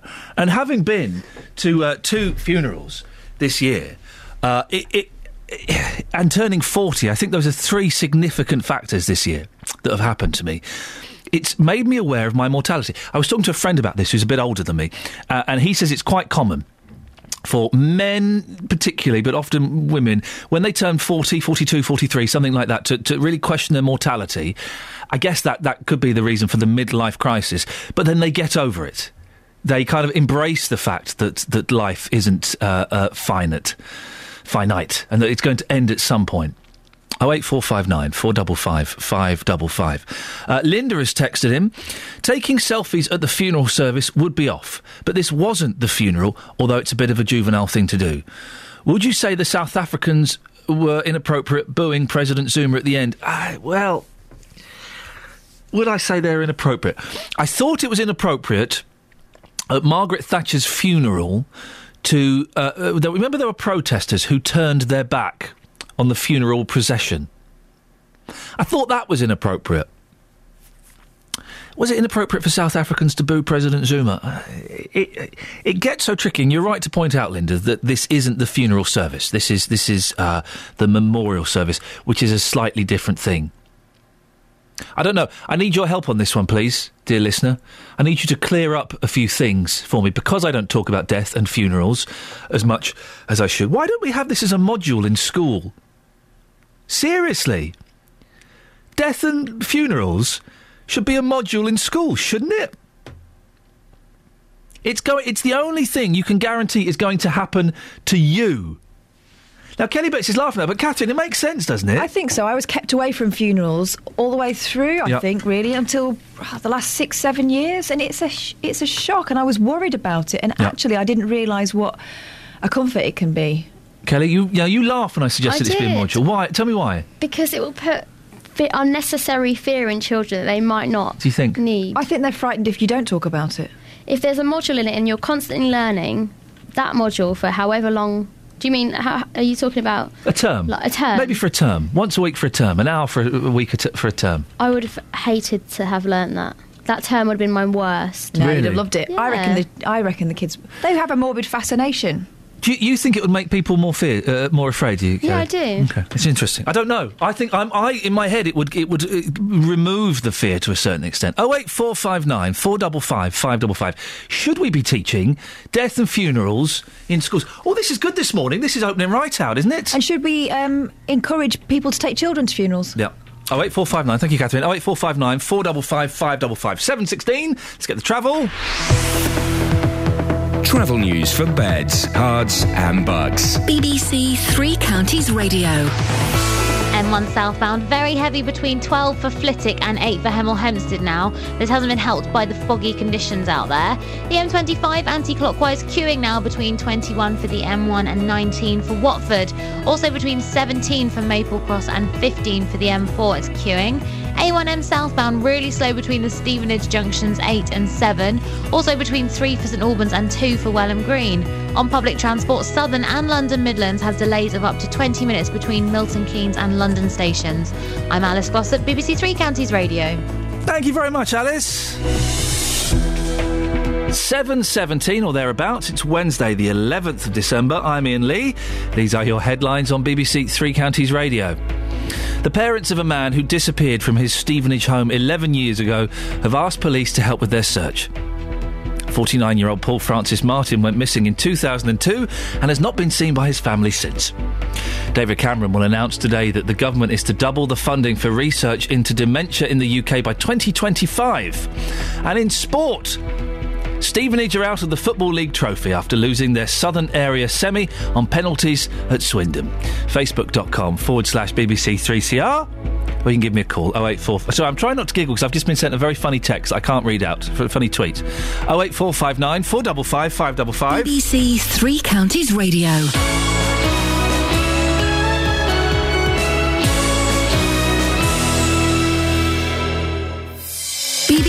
Three Counties Radio's Big Tour. Coming to towns and villages across beds, Herts, and bucks as we bring you the three counties like never before. It's a huge trip celebrating all that's amazing about where we live.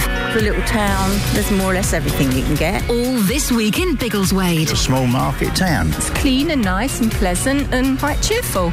If you've got a story everyone should know about, let us tell everybody about it. Send us an email to 3cr at bbc.co.uk. Thank you, Bliss. Plenty of things to do. From flower decorating to History Society. The big tour of beds, Herts, and bucks. There is everything here in Biggleswade. All this week in Biggleswade.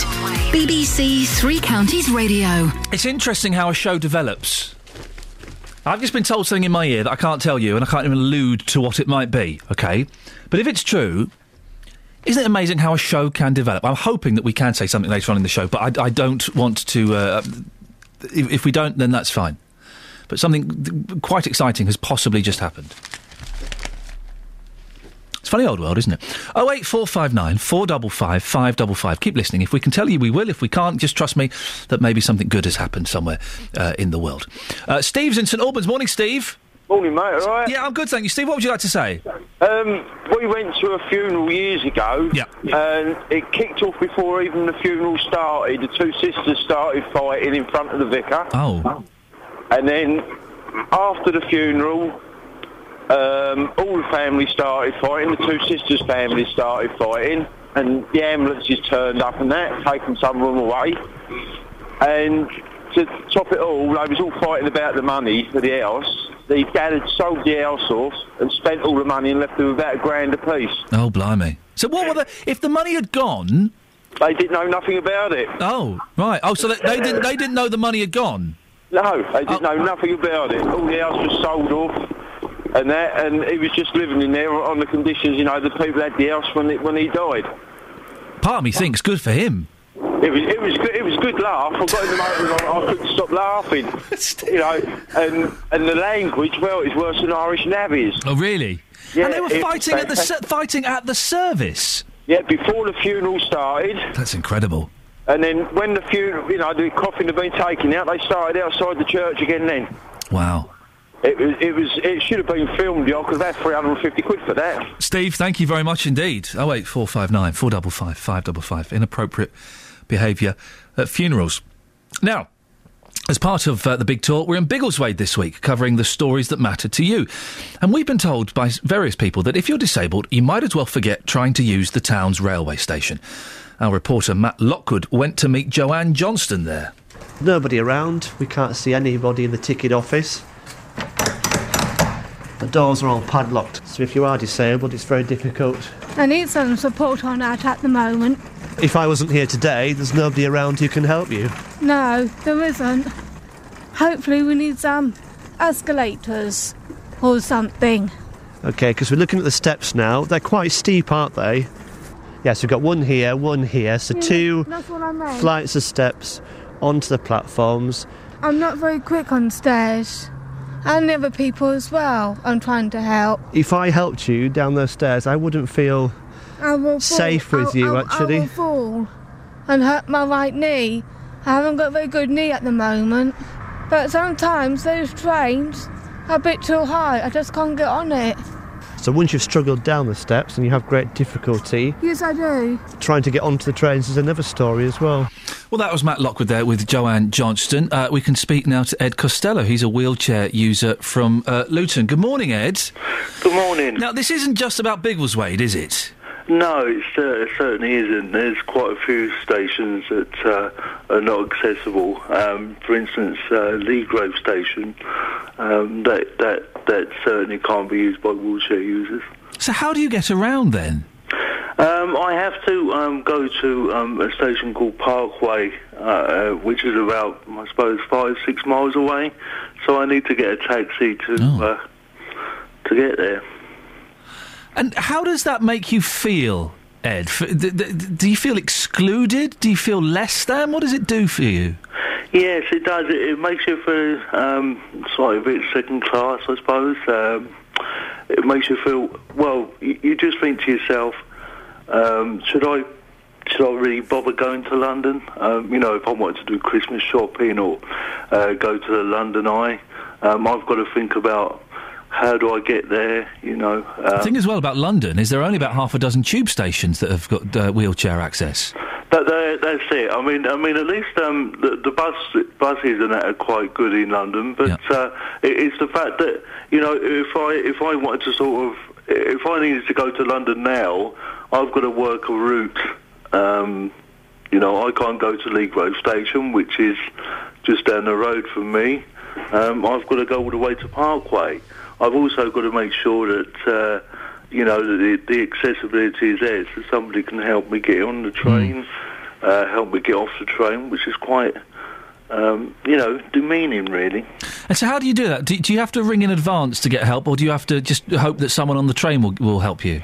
I mean, uh, the the last time I used the train was sort of uh, last year in the Olympics, which was quite good um, compared to what it used to be. Um, I used to work in uh, Bedford, um, so for me to get out, go to uh, to work, I used to get up about an hour before. I used to have to um, arrange it about a week before, so I had to phone up the railway station a week before and uh, say, you know, I'm coming at this time of the day. I'm taking this train. Um, I didn't have to get a taxi to, to the station, so if, if, if there was traffic and I was late for that, uh, say for half past seven train, um, I had to then hopefully um, there would be somebody at the station that would, would still be there to, to help. What would you like to see done, Ed? Because I would imagine that, it, it, it, that at some of these smaller stations, it would be impossible to, to adapt them. Um, I, I don't know. I mean, sure, there must be some something these days. I mean, it's like with the buses. Um, you've got these raised curbs, so when the bus stops, um, you know, you can, if you like, drive onto it uh, from your wheelchair without having to, you know, have assistance and so on. I mean, I don't know whether not something like that could be done at the station. Um, maybe look at more lifts, um, or um, I know one of the Luton, I think I think it's the, the Luton station. You had somebody there all the time, um, and what they did was they had a walkthrough. Um, obviously, they made sure that the trains were were not coming, um, but you could go across the, the, the tracks to to, to the um, train line that you needed. Ed, I appreciate you uh, speaking to you this morning. Thank you very much indeed. There's Ed Costello. He's a wheelchair user from Luton. Well, we'll be speaking to First Capital Connect later on in the show. We'll put Ed and Joanne's concerns to them. Uh, and if you want to uh, put forward your concerns, if you are a wheelchair user or, or a, fr- a friend or a relative has some sort of disability, do give us a call 08459 455 555. On FM, AM, online and digital radio. This is Iain Lee. On BBC Three Counties Radio. Norbert's in South Mimms. Morning, Norbert. Good morning, sir. Norbert, what would you like to say?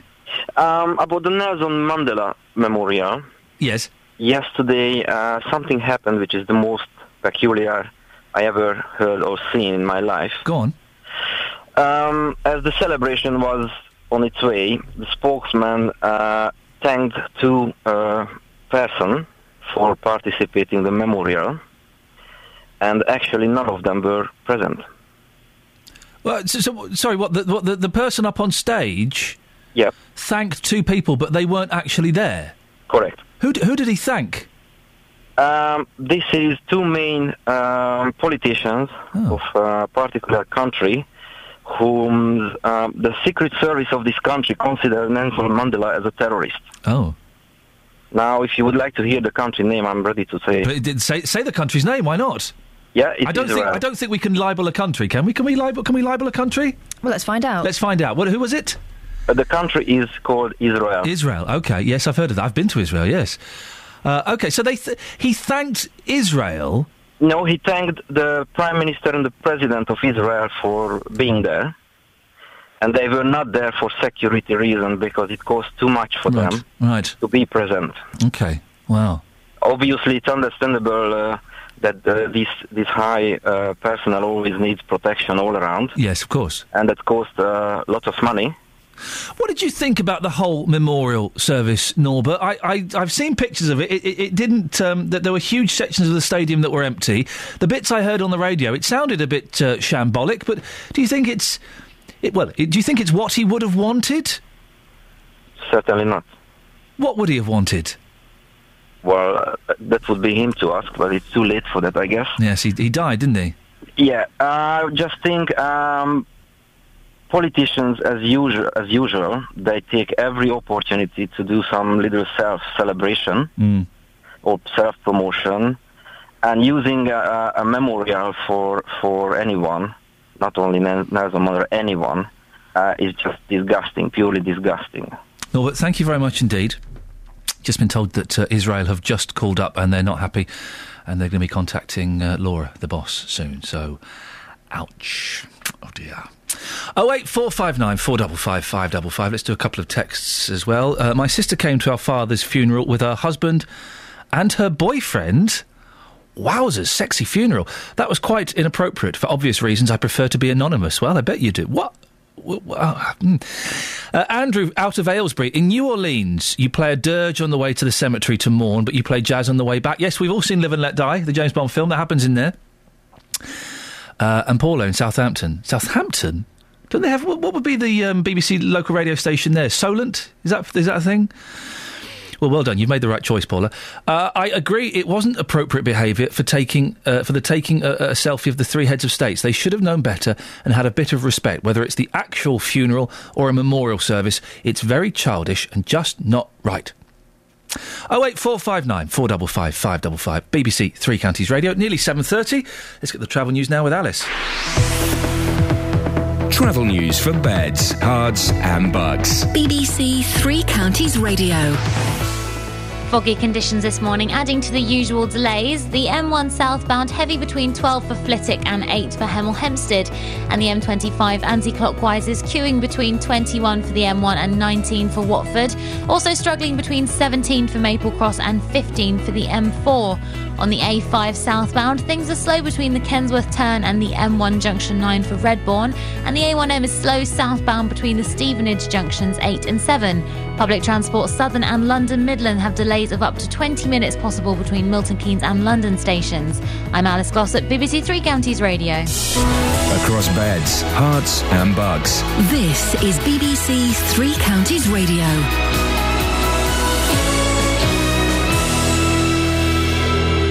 It's 7.30, I'm Simon Oxley. The parents of a man who disappeared from his Stevenage home 11 years ago have asked police to help with their search. 49-year-old Paul Francis Martin went missing in 2002 and has not been seen by his family since. David Cameron will announce today that the government is to double the funding for research into dementia in the UK by 2025. Pharmaceutical company GlaxoSmithKline has also announced £200 million of investment at its UK plants, including Ware in Hertfordshire. And the trial continues today of the man accused of killing another man outside the Asda store in Biggleswade in a row over a disabled parking space. The prosecution has described it as a violent, unprovoked attack which led to the death of 64 year old Brian Holmes. Three Counties Sports. BBC Three Counties Radio. Stevenage are out of the Football League trophy after losing their Southern Area semi final on penalties at Swindon. It was 1 all after 90 minutes, with Bruno Andrade equalising for the Borough late on. But Stevenage lost the shootout 3 1, missing three penalties. Here's manager Graham Westley. I certainly wouldn't go away from the game um, feeling sorry for ourselves about the penalties. We didn't show enough ability under pressure. Um, their penalties hit the net with aplomb, ours didn't. That's about courage and uh, that's about strong minds. So um, we won't hide from that. I don't think uh, you look at penalties and say, well, you know, bad luck. I think uh, strong minds win penalty shootouts, and uh, a better first half performance would have won the game 1 0. In the Champions League, Manchester City were 3 2 winners at Bayern Munich. Manchester United beat Shakhtar Donetsk 1 0 to top their group. Both had already qualified for the knockout stages. James Milner scored the winner as City came from 2 0 down. It was massive for us for going forward in the competition because we're obviously going to get a tough draw in, in, in, the next round. So we know we can come here and beat the reigning champions on their own patch and score three goals. So that's massive confidence boost and, and massive momentum um, for, for, the next round. Tonight, Chelsea host Steaua Bucharest, needing a win to top the group. Arsenal are away to Napoli, where a draw would see them top their group. Celtic, who are already out, are away to Barcelona.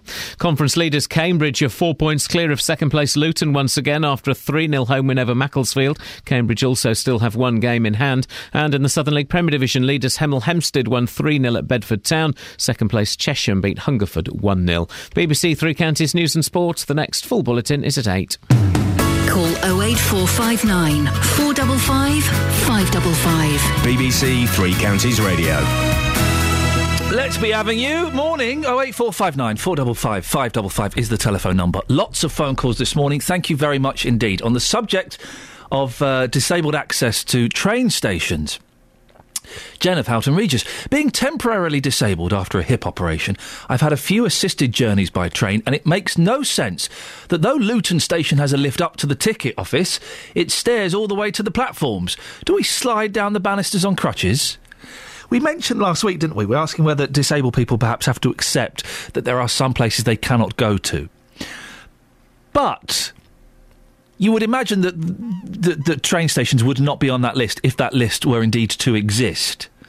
That train stations, trains that give wonderful mobility to so many people, should also be able to do that to people in wheelchairs. And also, on a lot of those trains, if you're in a wheelchair, you've got to sit by the loos, haven't you? You've got to sit in that stinky little corridor by the loos with people brushing past trying to go to the loo. Or t- t- snuggle up next to some muppet that's got a bike. A bike on a train? Either ride there or d- d- don't. I thought that through properly, but you, you, know the point is valid almost. Oh eight four five nine four double five five double five. On the subject of funerals, lots of you having your say uh, on Facebook. Dwayne says, "Why is it inappropriate behaviour to take a selfie at a funeral?" I didn't know Mandela personally, but he seemed like someone who'd have fun. I wouldn't have thought he'd mind them taking a selfie. That's my view. Show respect at funerals, but I certainly wouldn't mind what I view as a harmless bit of fun if it was my funeral. I wouldn't want people to be solemn all through. You don't see people at weddings. Uh, cameras, uh, phones are out, p- filming stuff, taking pictures. At christenings, cameras out. blah, blah, blah. You don't see that at funerals. You're, oh, quick! Here, it, here, here come, here come the pallbearers! Quick, get your camera out. Oh, doesn't he look nice holding that coffin on his shoulder? Doesn't he look, doesn't he look regal? Doesn't he look dignified?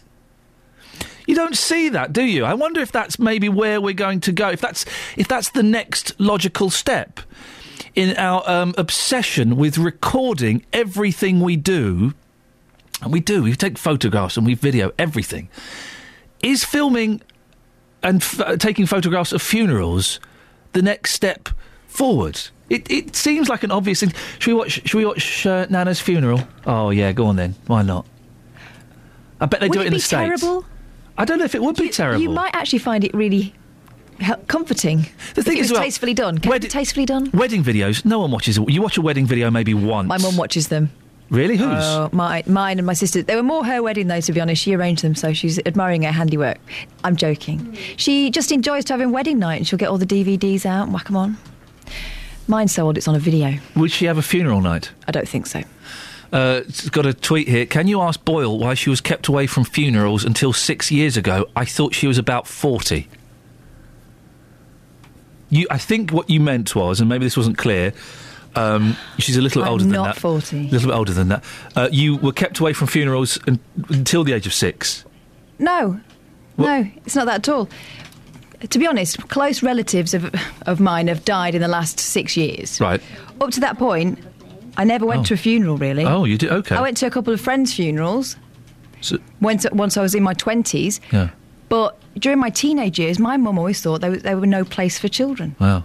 Even as a teenager. Yeah. What age Um, does it- and actually, I found it really hard. But my granddad died when I was about 14 and I wasn't allowed to go to the 14's acceptable to go to a funeral, I think. Well, I wasn't allowed to go. I'm trying to work out what the age is. What what, what is the correct? Again, you can help me on this, uh, listener. What is the correct the, the correct age? What age is it appropriate for a child to go to a funeral? Well, I finally f- went to his gravesite about when I was about 24, Yeah. and it was as if he died the day before. I don't Yeah. feel like I had that transition period. Yeah. It was it was very shocking. I think 14 is a very healthy age to go to a funeral. I think I needed to have clarification. Oh eight four five nine four double five five double five is the telephone number. Wh- what age is it appropriate for a child to go to a funeral? Um. Sorry, And who thinks I'm 40? It's just someone on Twitter. Some coward on Twitter. I will look them up. Justin Dealey uh, joins us now. Morning, Justin. Morning, Iain. What's interesting is this conversation has started with uh, a photograph on the front page of it's on the front page of the Times, uh, and it's on the front page of the Sun, and it's on the front page of the Telegraph uh, and the Mail. Yes. Of uh, the President Obama, uh, David Cameron, and the Danish Prime Minister uh, taking a selfie at Nelson Mandela's uh, memorial service. It's kind of expanded into talks of appropriate behaviour at funerals, of, of what age it's appropriate to take a child to a funeral.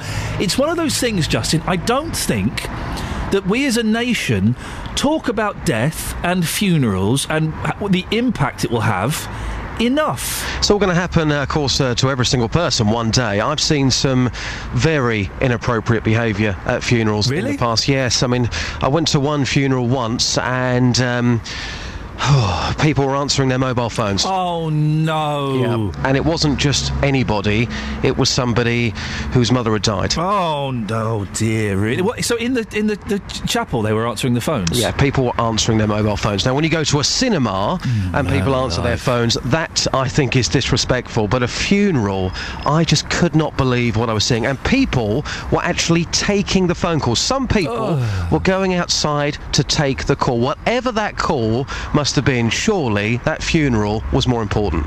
That's I find that incredible. Can I just say, I, I, I, um, I want my funeral to be fun. And I want to be buried with my Nokia phone switched on, so in the middle of the service it rings. You get the old-fashioned. And also, they used to do this in films. I don't know if you can you legally do this. In my will, hmm. can I have it written that my wife and my children, if they want to claim the huge inheritance that I'm going to leave them, massive, massive, they have to spend the night in a haunted house. That's an interesting one. You probably can actually. Yeah. It happens in films. It happens in TV programs. I want. I want my family to spend the night. If they can spend the whole night in the haunted house, they get the inheritance. Otherwise, jog on. It's a bit like I'm a celebrity. Get me out of here. Do the trial, or you don't get fed. Ex- exactly. Now, you've been speaking uh, to people this morning. What have you been asking them? Yes, it's on the front page of the Sun, and some people calling this uh, the most powerful selfie of all time. The Danish PM. Wow, uh, rather nice uh, with uh, Obama, of course, and David Cameron.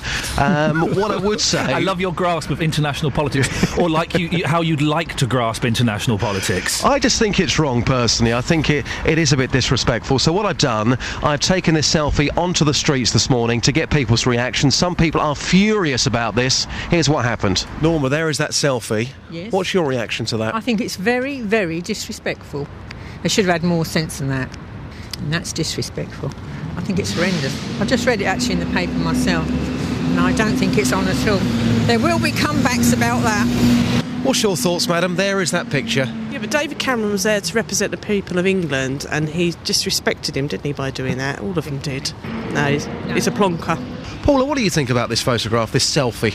Well, I think they were all uh, celebrating his life, and I think uh, perhaps there was a joke or something, or perhaps they were just saying, you know, how great the atmosphere was. I don't think there was particularly a problem. some if people- it had been like at the War Memorial or something like that, on a, but it was a really serious thing, or at his burial, where it's really serious, I think yes, but.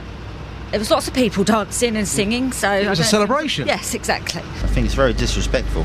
We're at a funeral of um, uh, one of the greatest men in the world, as far as I'm concerned. I mean, it wasn't actually a funeral, it was a memorial service. Does that change things? No, not really. It's still part of his life. It's, it's to celebrate his life. To stay there and take photographs of yourself is disrespectful. Well, we're kind of getting ahead of ourselves here, but, but we're all going to go one day. At your funeral, would you like to see people laughing and joking, or would you like to see them standing there terribly upset? At my funeral, well, being an Irish family, it would be a party. So they'll all be celebrating my life. But I'm a normal person. This man was completely different. So this is quite interesting. So people laughing and joking at your funeral, that's absolutely fine, but not at Nelson Mandela's. No, no, you just show a bit of respect. You can celebrate it, his life afterwards in your own private thing where they all celebrate. Like ours is behind doors. They could they could do that then, but while they're in the stadium like that, they could show a bit more respect. Well, it's rather taking it away from the respect of uh, Mandela, isn't it, really? Is that an embarrassment to our country? Because that photograph will be going around the world today. Is that an embarrassment to us? Well, I, yeah, I would say so, because, uh, I mean, it's not, it wasn't done for their benefit, so why should they sort of take the limelight? Actually, I think they have uh, better things to do than taking pictures and smiling. Uh, people are suffering, so I think they should concentrate on this. What's great about this uh, selfie is um, uh, that there are a couple of pictures of this from different angles, and, and Michelle Obama looks furious. Boy, oh boy, did Barack get a baracking when he went home. I bet he did. Is part of the thing, though.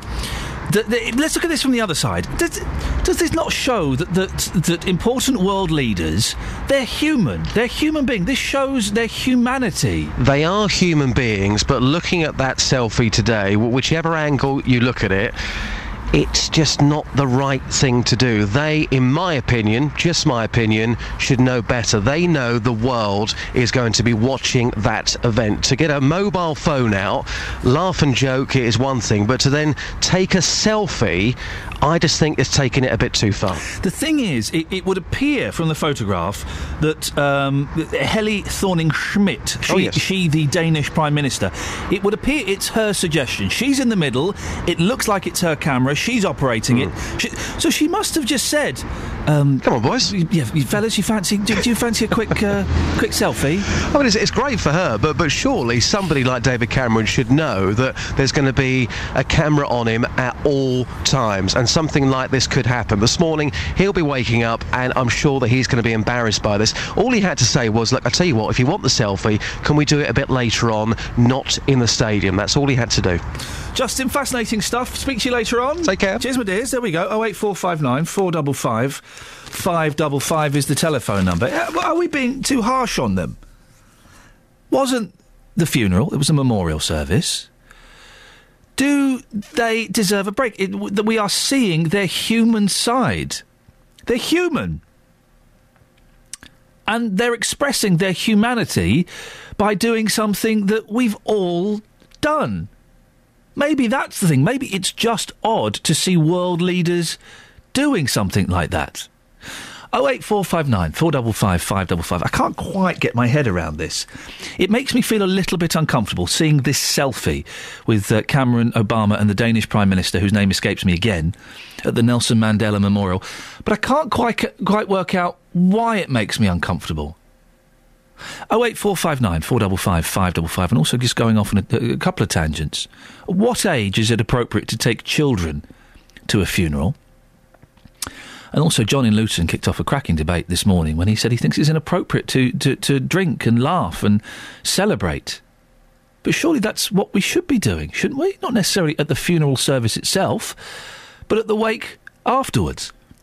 08459 455 555, BBC Three Counties Radio. Let's get the travel news now. Here's Alice.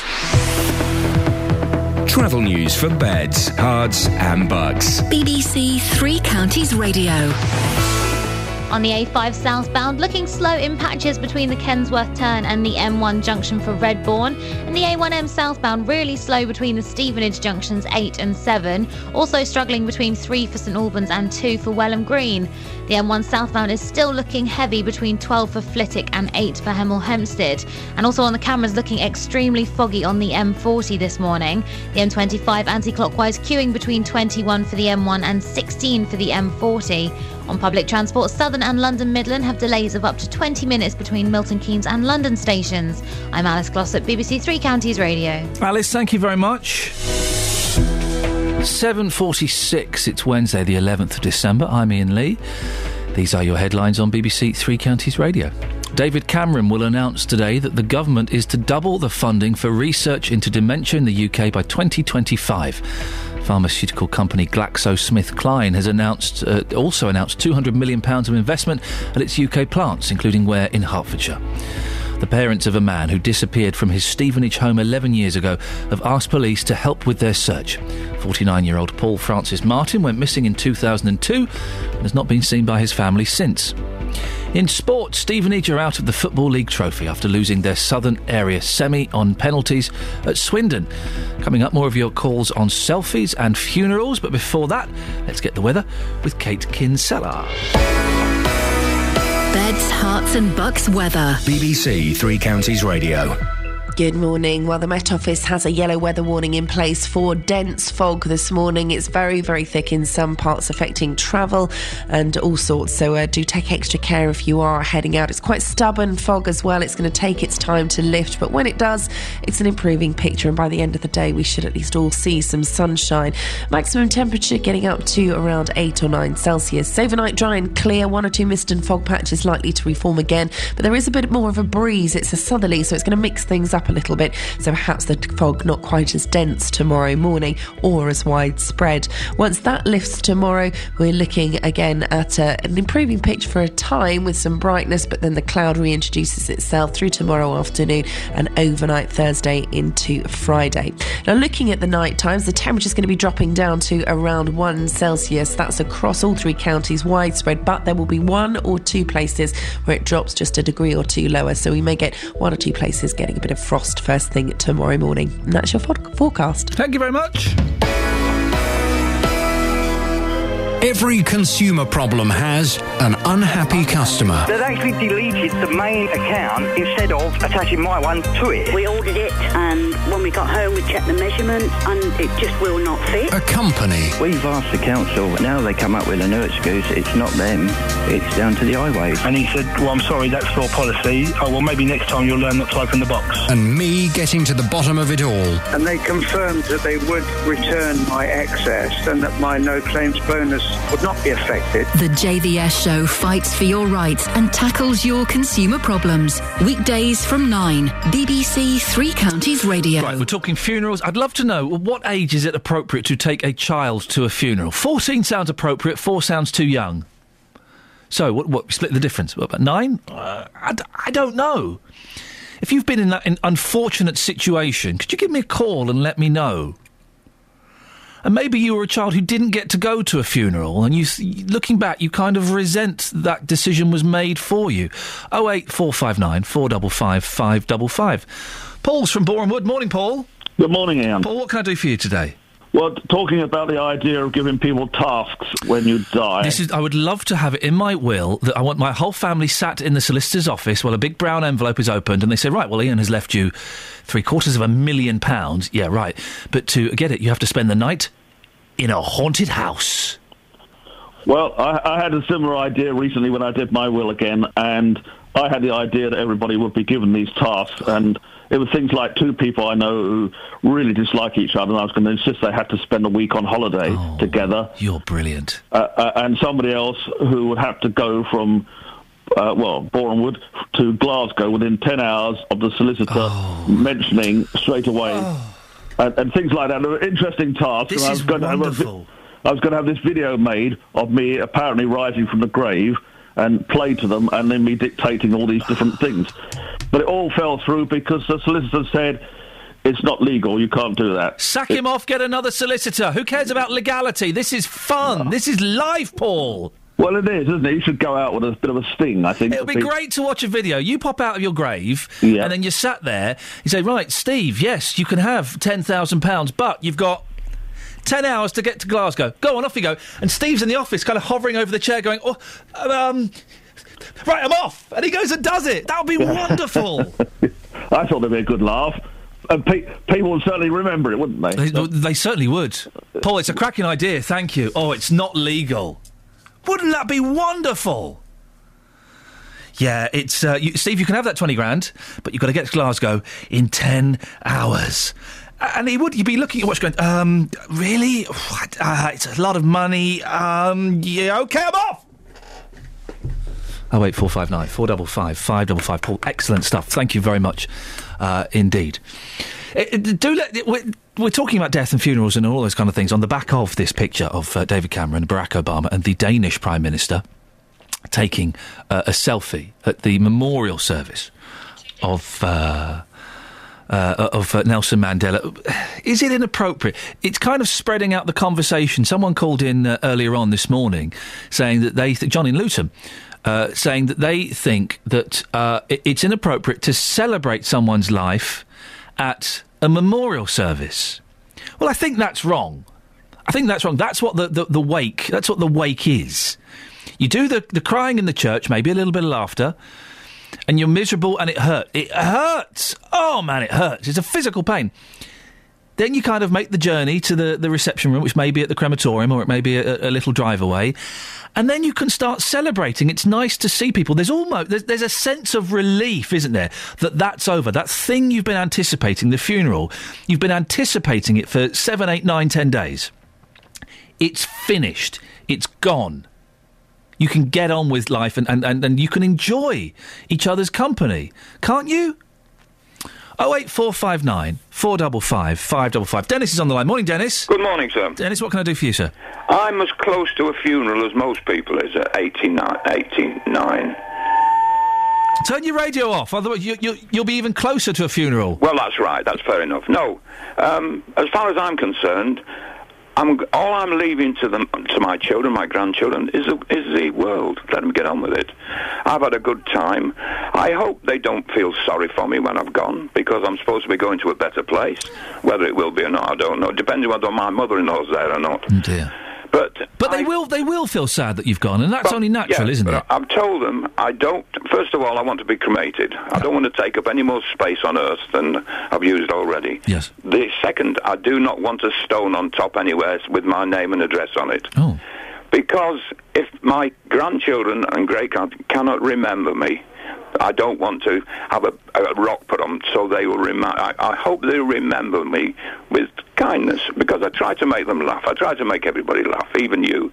Oh, is that? Oh, okay. I, I hadn't realised that. You should have flagged that up earlier. I've, also, I've joked with them and told them that I've arranged my my uh, cremation, and I've also informed the fire engine because with my fat and alcohol content, Yes. I'll probably blaze for about three weeks. You're gonna we go up like- to be put out. You're going to go up like nobody's business. Well, that's right. I wish I had your faith, Dennis. I kind of think that um, uh, when when the light goes out, that's it. It's you're switched off. Game over. You you think there's something else, do you? Oh no, no, no! I'm just no because nobody's ever come back to prove it. No, we just have to take a leap into space. You know, where did we come from in the first place? So where the hell are we going now? Doesn't that scare you? No. Scares me. It, why should it? Every time you go to sleep at night, it might be your last chance to save the world. So you can't worry about not going to sleep in case you conk, the, conk out in the night. I, I just hope that when I go, I'm not an inconvenience to my friends and family. So Dennis, I'm sure you won't be. Thank you very much indeed. Andrea's in Aylesbury. Morning, Andrea. Good morning. What would you like to say? Um, well, I'm a bit of an old person, and I'm not too sure what selfies are all about. I, ga- I gathered Yes. that you took a selfie to, like, prove that you are somewhere and look at the event that I am at. Is, is that what it's all about? Well, it's not. It's not always what it's all about. For example, Justin Dealey is constantly taking selfies of himself just to catch himself looking good. And boy, oh boy, he does look good. Uh, oh but dear, it's he's got problems, hasn't he? He, he, he really does, Andrea, Yes, and we're, we're, we're trying to sort that out. and um, yeah. counselling, maybe. But then when it comes to Nelson Mandela Yes. and stuff like that, my God, these people are on the TV. Don't we know that they're there? Is Mm. that not proof enough? Well, yes, I said to a caller earlier on that there would have been several photographers and uh, movie cameras there filming the event. If they needed a reminder or they needed photographic evidence, it'll be everywhere. It seems odd, doesn't it? So, so, so for me, they're dingbats, complete dingbats. Why would you do that? I mean, apart from the fact it's it's it's an inappropriate act at an occasion of, of that magnitude. Does it not show their human side that despite all the, the, the weight that are on all of their shoulders, that they're actually humans, just like you and me? Um, a, a, a different sort of human, yes.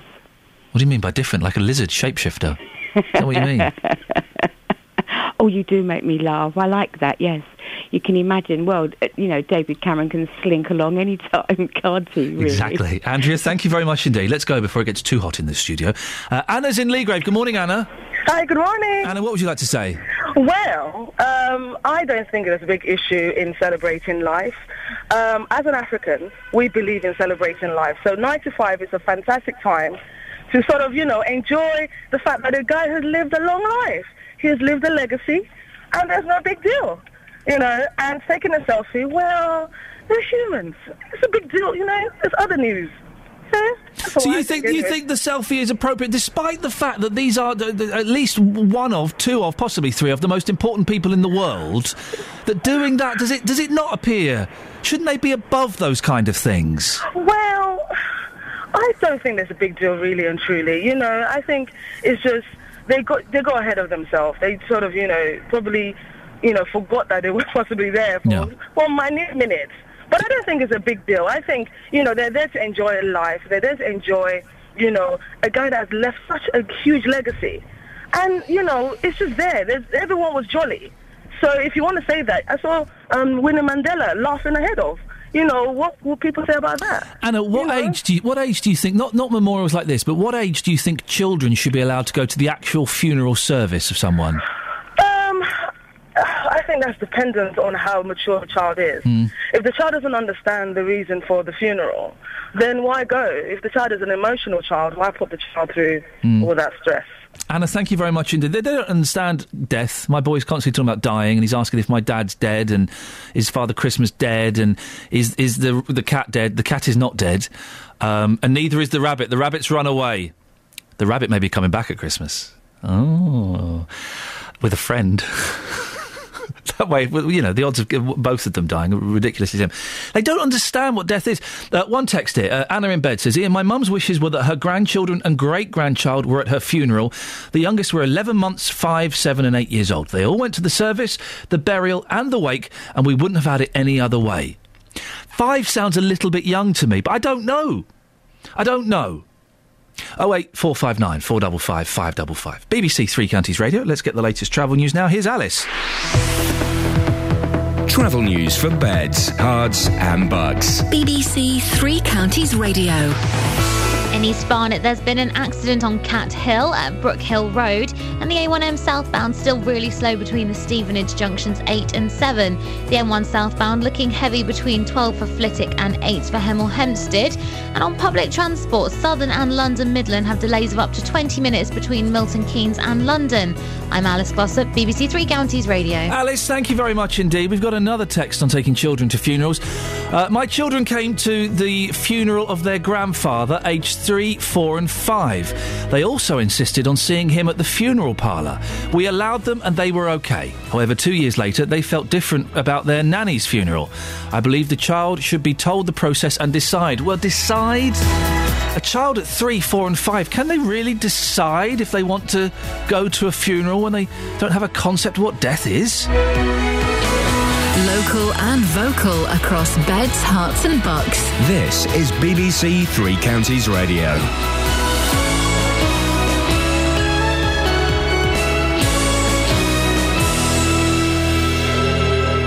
It's 8 o'clock. I'm Simon Oxley. The headlines funding boost for Hertfordshire Company as government doubles dementia funding, search for Stevenage man who went missing 11 years ago, and calls to improve disabled access at Bedfordshire Railway Station. BBC Three Counties Radio. David Cameron says the UK will aim to double spending on dementia research over the next 10 years. Pharmaceutical company GlaxoSmithKline has also announced £200 million of investment at its UK plants, including Ware in Hertfordshire. Campaigners say the announcement doesn't go far enough, but the Health Secretary, Jeremy Hunt, who was in Ware yesterday, insists the government is serious about tackling dementia. It's not just lip service. We are doubling the amount of money. By the end of this Parliament, which is only 18 months away, we will have actually doubled the amount of money going into dementia research. So there is a real increase happening. Um, and we put nearly half a billion pounds into additional support for carers. But I just want to recognise the fact that we need to do more. The parents of a man who disappeared from his Stevenage home 11 years ago have asked police to help with their search. 49 year old Paul Francis Martin went missing in 2002 and hasn't been seen by his family since. More from Gail Sanderson. Officers from Hertfordshire Police say Paul's parents contacted them and asked for help to know he was safe. They say he may be in Torquay in Devon, where it's thought he was working as a builder. They want to stress he isn't in any trouble with the police, but his family just want to know he's all right. He's described as white, about six foot tall, with several tattoos, including a rose on his knee and a Chinese dragon. The trial continues today of the man accused of killing another man outside the Asda store in Biggleswade in a row over a disabled parking space. The prosecution has described it as a violent, unprovoked attack which led to the death of 64 year old Brian Holmes. An injured woman had to be cut free by firefighters after a two car collision in Aylesbury yesterday evening. The emergency services were called to Elmhurst Road just after 6.30. Disabled people living near Biggleswade railway station are campaigning for improvements. They want escalators installed and staff to be available in the afternoons between 2 and 4 so they can board trains. Joanne and Will told Three Counties Radio about the problems they encounter. I'm not very quick on stairs, but sometimes those trains are a bit too high. I just can't get on it. you struggle. So a blind person like me has to try and get their travel arranged before they're not manning the station. There are the self-service machines, but they don't talk. So a blind person can't even get their own ticket. The government spending watchdog has found that free schools are costing twice as much as originally estimated. The National Audit Office also says there have been no applications to open primary free schools in many areas where places are badly needed. In sport, Stevenage are out of the Football League trophy after losing their Southern Area semi final on penalties at Swindon. It was 1 all after 90 minutes. In the Champions League, Manchester City were 3 2 winners at Bayern Munich. Manchester United beat Shakhtar Donetsk 1 0. The weather, mist and fog slow to clear this morning. Sunny spells this afternoon, a maximum temperature 9 degrees Celsius. And you can get the latest news and sport online at bbc.co.uk slash three counties. BBC Three Counties Radio's big tour of beds, Herts, and bucks. All this week in Biggleswade. To me, this is lovely. Market Square. There's always something going on in Biggleswade. It's growing now, it's growing now. I think it's got a good mixture between independent shops and multiple shops. And people talk to you. For a little town, there's more or less everything you can get. The big tour of beds, Herts, and bucks. All this week in Biggleswade. BBC Three Counties Radio.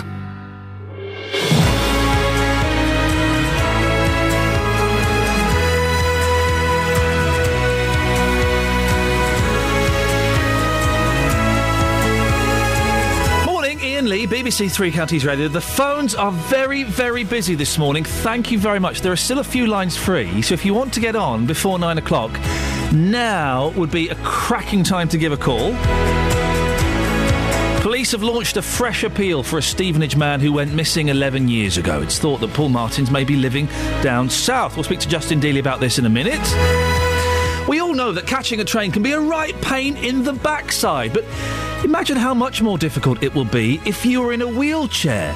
So many stations in Beds, Herts, and Bucks are not wheelchair friendly. Well, if you're affected by this, how difficult is it? And Obama, Cameron, and a Danish lady taking a selfie at Mandela's memorial service. Well, the conversation has expanded from the appropriateness of that to inappropriate behaviour at funerals and also what age is it right to take children to a funeral?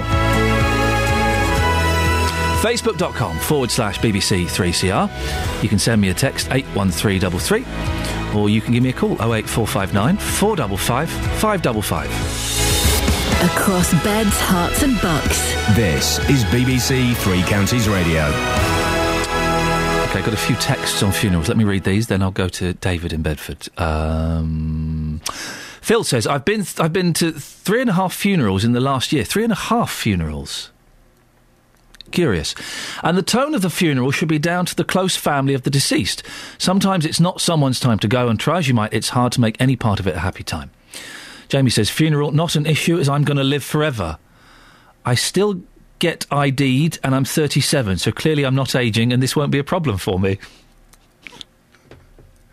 Well, fair play, Jamie. Good for you. If that's if that's the truth, then excellent news. Jean's in Sheffield. She says, uh, "I think it depends on the relationship of the person who died. My grandchildren, aged six and eight, went to their granddad's funeral this year, and I think that was appropriate. They are old enough to understand that granddad has gone to heaven and accepted it. It was a celebration of his life, so not too sad for them." Oh eight four five nine four double five five double five. Talking about uh, some of the train stations in Beds, Herts, and Bucks, how they're just not accessible for people in wheelchairs. David's in Bedford. Morning, David. Morning, Iain. David, now are you in a wheelchair? No, but I know that my I've got mobility is that I find it very hard with stairs. Okay. Steps and that, you know. So you struggle at various stations. What what what is that like for you? It's annoying because you feel that you could just walk across the track, but if there's no staff there that can do it, you can't. You've got to use the stairs. And a lot of them haven't got lifts. If we were to do a survey within three counties, it would be interesting to see the percentage of stations that haven't got lifts or facilities. Oh, there's there's very few. There's very few that have lifts. Yeah, like Luton, if you're going north and there is and there isn't a train, say you're you're booked on a certain train, and they can't get you over from the platform, they send you back down to Luton Airport Parkway and put you on a train there because that is the only way that they can get you so you can that you can platform. cross at Luton Airport Parkway. And David, have, being being shunted around, so it, it's harder for you to do a direct journey. How does that make you feel? With me, I have to really think it all out, and sometimes I just say, forget it. It's too much hassle of not knowing if it's going to be successful. Because sometimes you get to there and you have to sit around, you're scared that you're going to miss your train, then you're going to have more trouble on the train, because if you're on special tickets, they don't look at it, they just look at it, you're not on the right train, you've got to pay the fare. So you're being penalised for your disability. Yes. And that is why this case, like at Biggleswade, Hitchin, Sandy, and all them, them up, up that line, will not have full-time staff on because of the size of the actual station footage. David, I appreciate your call this morning. Thank you very much. A, a, a, a real uh, glimpse at how difficult it can be for people, not just in wheelchairs, but with other disabilities, to get onto trains and get around the country. Quite often he stays at home, thinks, forget it, can't be bothered with it. It's too much hassle.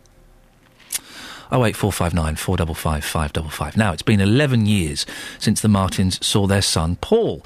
The 49 year old, known as Spike, left his family home in Stevenage in November 2002 and never came back. But this week, Hertfordshire Police have launched a fresh appeal to find him. Other families, like the Batemans from Hemel, can only wish their case will be brought back into the spotlight. Rosemary's son, Andrew, has been missing since 1999. Well, our reporter, Justin Dealey, went to meet the Batemans, didn't you, Justin? And it was uh, an emotional story you heard. Yeah, heartbreaking stuff. Um, Rosemary, first of all, was, was very surprised to hear about this fresh appeal to find Paul Martins after 11 years because she said to me the police gave up hope of finding her son, Andrew, after just four. Now, the day that Andrew went missing, he was heading off to Crystal Palace for work. He had a, a cup of coffee and a cigarette with his mum in the kitchen before he left. And I asked Rosemary whether she noticed anything different in his behaviour before he disappeared. Nothing. No, it was Andrew. It was just Andrew in the kitchen with me that morning. We had no idea that he was going to. He didn't even take any clothes. It was all there. That's why you don't, you know, you think he's going to come back. Mm. But he didn't. In those 14 years, has any information at all come forward? None whatsoever. Um, I've made inquiries to the police when people were being held in caravans and things like that, and they said, no, it wasn't Andrew. It's a horrible thing to say this, but would it almost be easier for you and your family if you had that dreaded phone call so at least you knew and you could try and move on with your lives? That's what would. I know it's. I would, don't wish him dead, but yeah, the phone call would be nice.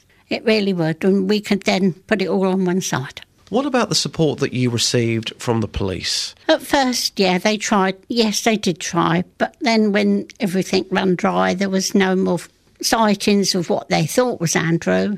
Um, they then said they couldn't help us anymore. And when was that? Obviously, we're talking 14 years now. Roughly, when did the police say, look, there's nothing more we can do for you? I would say probably 10 years ago. So after four years, they'd effectively given up? I, I, we had somebody of quite high in the police service come and uh, he just said they've tried everything they could try and they couldn't help us anymore. Justin, thank you very much uh, for that. With us now is Brian Higgins, who is the Director of Services for the charity Missing Persons. Good morning, Brian. Good morning. 11 years seems like a long time after the event. I- Is a fresh appeal after such a long time a usual occurrence?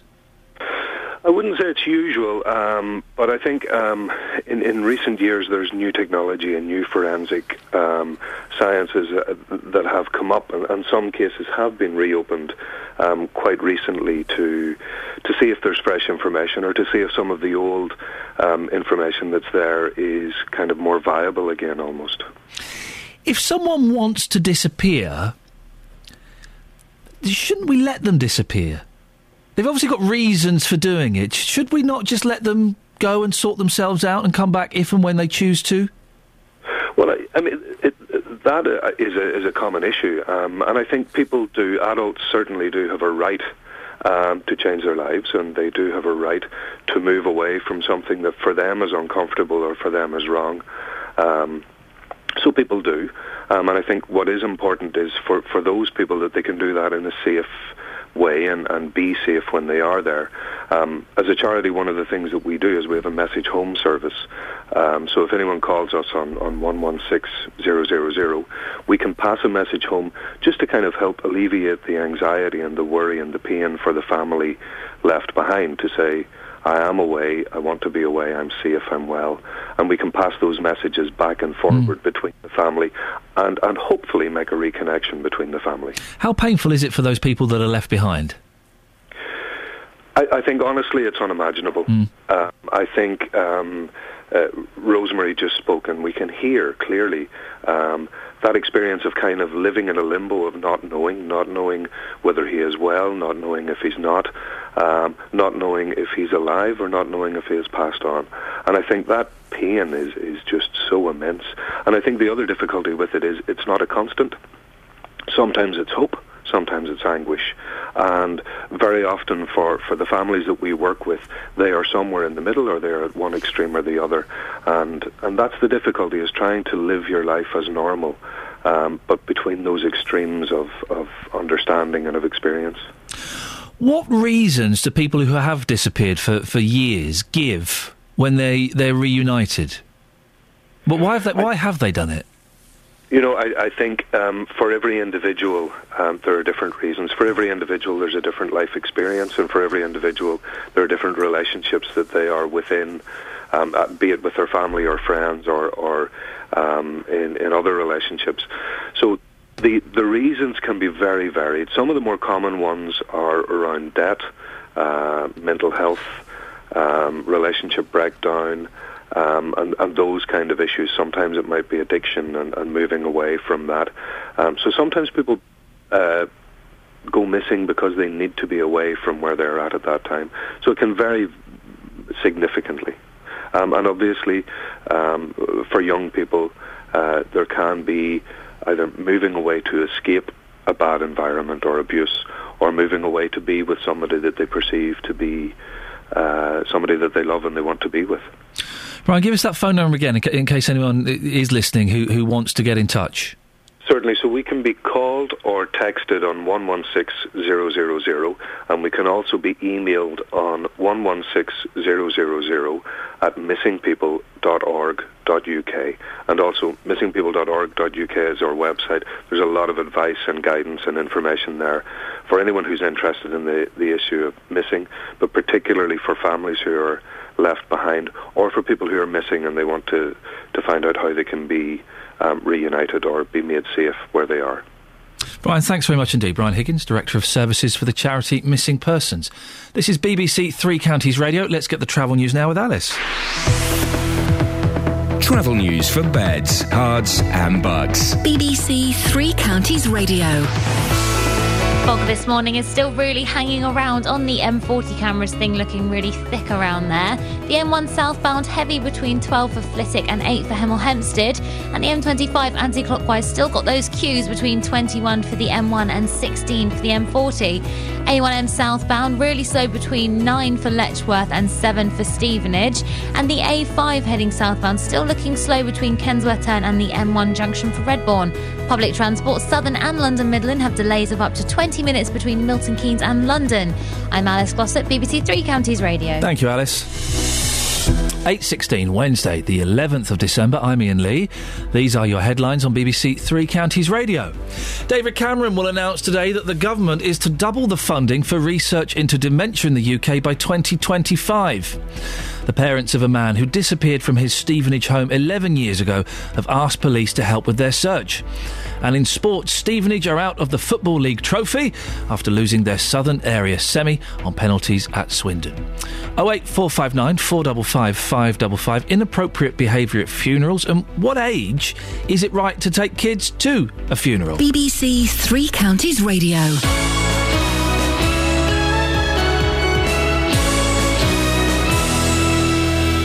This afternoon, as part of our big tour of Beds, Herts and Bucks, I'll be live in the centre of Biggleswade. Roberto Peroni. I'll speak to the people who make the town tick, find out about its varied history, and then host a live version of my weekly panel discussion on family and lifestyle. The Big Tour. I'll be based at the Old Maltings on Church Street, so come down, say hello, and let me know your stories about Biggleswade. BBC Three Counties Radio's Big Tour. Live from Biggleswade this afternoon from 3 here on BBC Three Counties Radio. Biggleswade Big Tour on BBC Three Counties Radio. Roberto's gonna be there. Gonna be a lot of fun. I'll be listening to that one. Jonathan Vernon Smith, we've just been there. Who, who suggested this, Catherine? Who's what? What? what? Sorry, were you texting your husband? No, my no. Something exciting's just happened. Who who were you? I can't tell you. Who? Sorry, who who suggested this? Who made this this? Uh... This vile slur on that poor woman. no, I think someone has suggested via text. It text. was someone who is texted us and not put a name on. Cowards. Looking through the archive, I know the name. They think you look like uh, Helle Thorning Schmidt.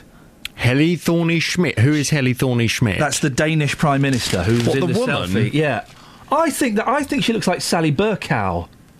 They what they hang on a minute. So someone has texted in to say that I look like a female Danish prime minister. Yes, that's correct.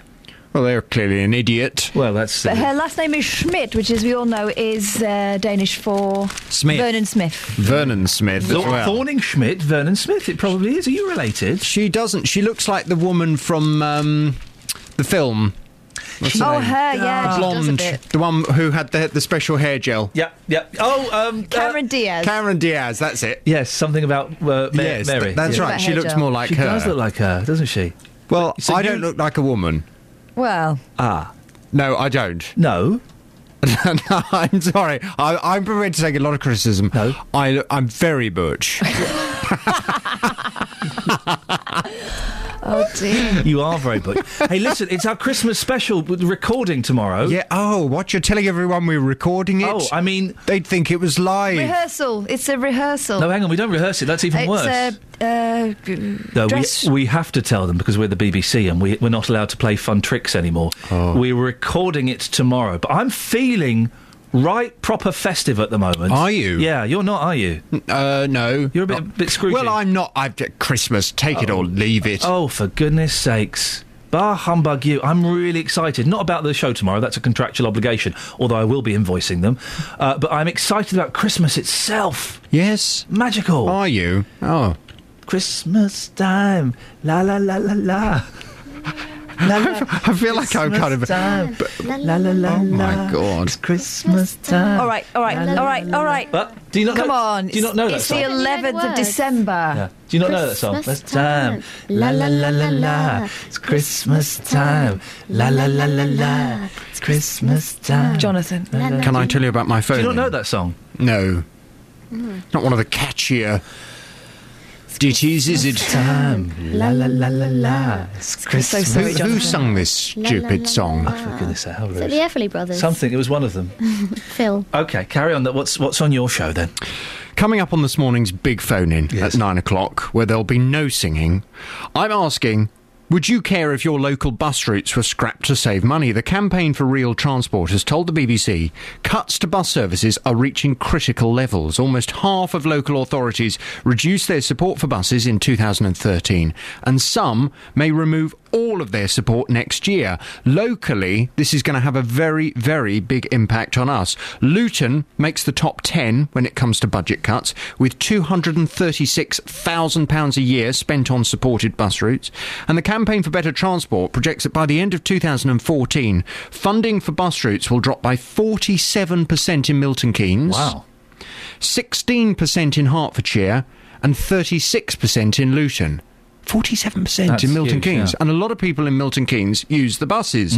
Well, from nine this morning, I want your views on this. Would you care if your local bus routes were scrapped to save money? We all know our councils have got to make massive savings. Uh, shaving a bit off by cutting bus routes, is that the best way to do it, do you think? The best way affecting the least number of people? Or are you absolutely hopping mad? Your views from nine. Would you care if your local bus routes were scrapped to save money? 08459 455 555. Christmas time. Oh, for la la heaven's la la sake. la. Christmas time. La la la la la. Christmas time. You Gotta gonna sing with the us? next guest. Sing with us, Jonathan. Christmas time. La la la la la. Where you going? Christmas time. La la la la There you go. Christmas time. La la la la. I just don't think he knows the words. It's really easy. Should we write them down for him? Yeah. What are they? Pen. It's Christmas time. La la Hang, la hang on, hang on. Christmas. He's, S- uh, C H Oh, he's gone, he's R gone. Christmas. He's gone. Time. Do you- do you wanna sing it with me? La la la la. It's Christmas time. La la la la la. Christmas time. La la la la la. Across beds, Herts, and bucks. This is Iain Lee. BBC Three Counties Radio. Ah, dear. Some uh, tweets. Uh, no, some texts we've got here about funerals. Uh, Lisa, oh, this is Facebook. I do apologise. I'm all over the shop. Lisa says uh, it was a memorial service, not a funeral. From what I heard of the service, there were elements of it that were jovial and uplifting in some respects. The selfie is no more disrespectful than people booing Zuma. And Susan says, I danced at my mum's funeral as the music she left the church to was simply Red Stars. Oh dear. Uh, she loved them, as do I. If she'd been alive, she would have been doing her uh, giggling, as, uh, gigging, as we called her dancing. Sad, but a celebration day. I feel Mandela's is the same. Those leaders know the world cameras will be on them. Uh, and one more. Um, oh, we, we, we posted a selfie that we'd taken of myself, Catherine Boyle, and Kelly Betts. And Simon Davies has used this as an opportunity to sleaze. Mr. Lee, no wonder you're so chirpy on the airwaves in the morning, being surrounded by these work colleagues. Oh, for goodness sakes. Oh, wait, 459 455 555 is the telephone number. Uh, we're talking about, uh, well, we're talking about access to uh, train stations and various other things if you are disabled and just how difficult it can be. I'm joined now in the studio by Mick Dillon, who's Chief Executive of the Disability Resource Centre in Dunstable, and also Roger Perkins from First Capital Connect. Good morning to both of you. Morning. Mick, we'll start with you. Uh, what do yours, if you want to listen to Roger, you'll, you'll have to put the headphones on. If, if they're working, they don't always do here at BBC Three Counties Radio, so good luck with those. Do you need a hand putting them on? I you, would actually, You want a hand? Let me just come and do Thank you. Excuse me, manhandling you. Can That's you great. hear through those? Yep, thank you. Lovely. Okay. uh, so, uh, Mick, what do your service users tell you about the disabled access across Beds, Herts and Bucks? Well, it, the problem is it's a Victorian inf- infrastructure, but also with, I'll be honest, Victorian ideology about how people plug into it. Uh, if you want to just go to the London now down the train station, you're uh, advised to book two days ahead, and you can't do it yourself, and that's hugely frustrating for any person, whether you're independent or not. And, and what are the stations that you've identified as having particular problems? We mentioned Biggleswade this morning. Sure. Uh, well, Biggleswade, a large town, uh, uh, but Leighton Buzzard, which is due for improvements, but it's way behind schedule from what it should be. That's the biggest town in central Bedfordshire, and Mm. it is inaccessible. So you have to go to Milton Keynes or Luton Parkway, which is very good, or Bedford. And the trouble is that you have stations 25 miles apart. Um, and you don't have the choice. Uh, if you decide to leave your front door and engage with society, you then get more disabled by some of the environment around us.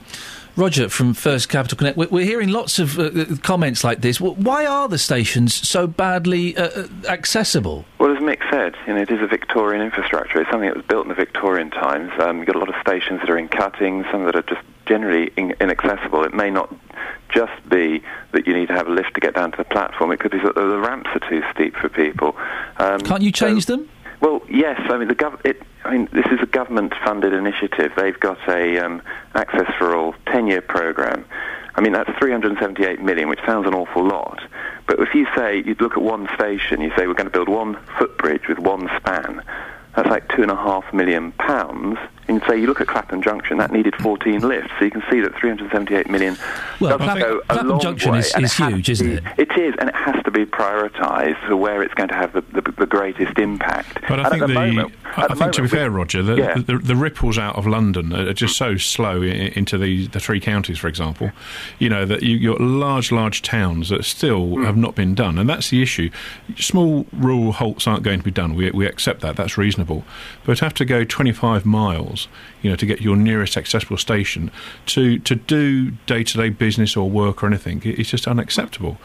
and, and I appreciate it's not the operators; it- it's Network Rail, and it needs a much more strategic approach to, to make things work. Roger. Um, well, you, you're right. It's Network Rail and the government, and we work with both of those to sort of target the best, um, to, to, to select the right stations where we can make get sort of the best bang for our buck, effectively. But you say not a lot's being done. I mean, we've had Harpenden Footbridge finished. We've now got Blackfriars is fully accessible. Farringdon, St Pancras.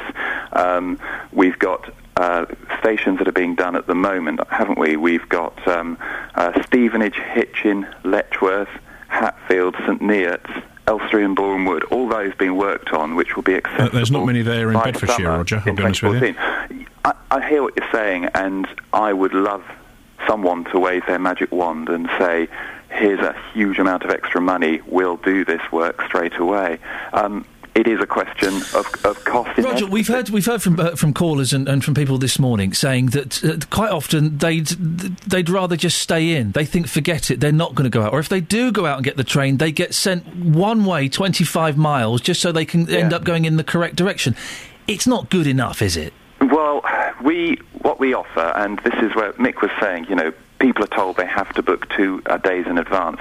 People don't. I mean, they can turn up at our railway stations, and our staff, all of whom are disability uh, trained in awareness, they will get you where you need to be. The trouble is, if you don't book in advance, it's likely to take them longer because they won't have pre-ordered the taxis, and sometimes you need a specialist taxi for people. Um, so. Um, yes, it's it's not great, but what we do promise to offer people is a station-to-station service. So if you live in a town with a station that isn't accessible, we will pay for your taxi to take you to a station that is and get you onto the train. I mean, there's there is more investment coming as well. I mean, there are new trains being built for the Thameslink route, um, 1,140 carriages, and they're going to be really the very latest in terms of meeting disability Roger, requirements. Let Mick just come in, Mick. I, I, I think the rolling stock. I think one is the, the physical buildings that, that, and getting onto the platform and onto the carriage i- Mm. is all the issues. You just cannot. It just needs more creative ideas to get those last sort of six inches from the platform to Mm. the uh, to the rolling stock. Well, there's but a- when yeah. but when you're on the rolling stock itself, I mean, I was out with my gorgeous fiancée Sion- Sonia, and and we were having to sit apart and just I was in the way in the aisle, Hmm. and and you feel so conscious of being in the way, and and it's Absolutely. unacceptable. And I just think even the rolling stock needs to be looked at. Some lines are very good. The East Yeah. Coast line is really quite poor. Roger? It, it is um, the the next generation of trains, and they're going to start coming in from 2016. I know it's a wait, but I mean I've been looking at these, and they've been designed really very much to help people. We've we've we've done that with um, you'll know Anne, Anne from who's one of the main consultants for disability. And we've designed these with everybody in mind and consulting with them. So you know you don't have the the wheelchair um, and and their their uh, their companion actually separated. You're not stuck outside the toilet. You know you've got very good um, colour contrast to help people with visual impairments. Um, you, you know there is really good provision in the new lost trains and the the trains that run between Peterborough, Cambridge, and King's Cross are about to undergo a 31 million pound overhaul, and they again will have the very latest in. Roger, um, very quickly, because we're, running out of time, and I, I appreciate that this is all basically about money and that you're doing as much as you can. But, but, but Biggleswade is where we started, so let's end on Biggleswade. What would you say to the people that, that our reporter spoke to who cannot access trains at Biggleswade? What I would say to them is they have to get in touch with us, and we will get them where they need to. But we know it's not a good enough. It, it, it's not good enough. That is only going to happen with more money. It's, Nick, it's your got to be word? it's got to be lifts on every platform. Make it work properly. Do it once. That's what you need. Yep. Appreciate your time. Thank you very much, both of you. Roger Perkins from First Capital Connect and uh, Mick Dillon, Chief Executive of the Disability Resource Centre in Dunstable. We're a little bit late for the travel, but I thought it, I thought it was worth pursuing that. 8.31, let's get the travel from Alice. Travel news for beds, cards, and Bucks. BBC Three Counties Radio. In Milton Keynes, Monk's Way is partially blocked at Bancroft roundabout after an accident. There are queues on all approaches to the roundabout as a result. Hertford looking extremely busy on the sensors as well. The A414 heading towards the centre of town from the A10 is very slow. On the A10 itself, heading south, slow between Broxbourne and the M25 junction for Enfield. On the M1 southbound, things looking heavy between 12 for Flitwick and 8 for Hemel Hempstead. Public transport, Southern and London Midland have delays of up to 20 minutes between Milton Keynes and London stations. I'm Alice Glossop BBC Three Counties Radio. Across beds, Herts, and Bucks. This is BBC Three Counties Radio.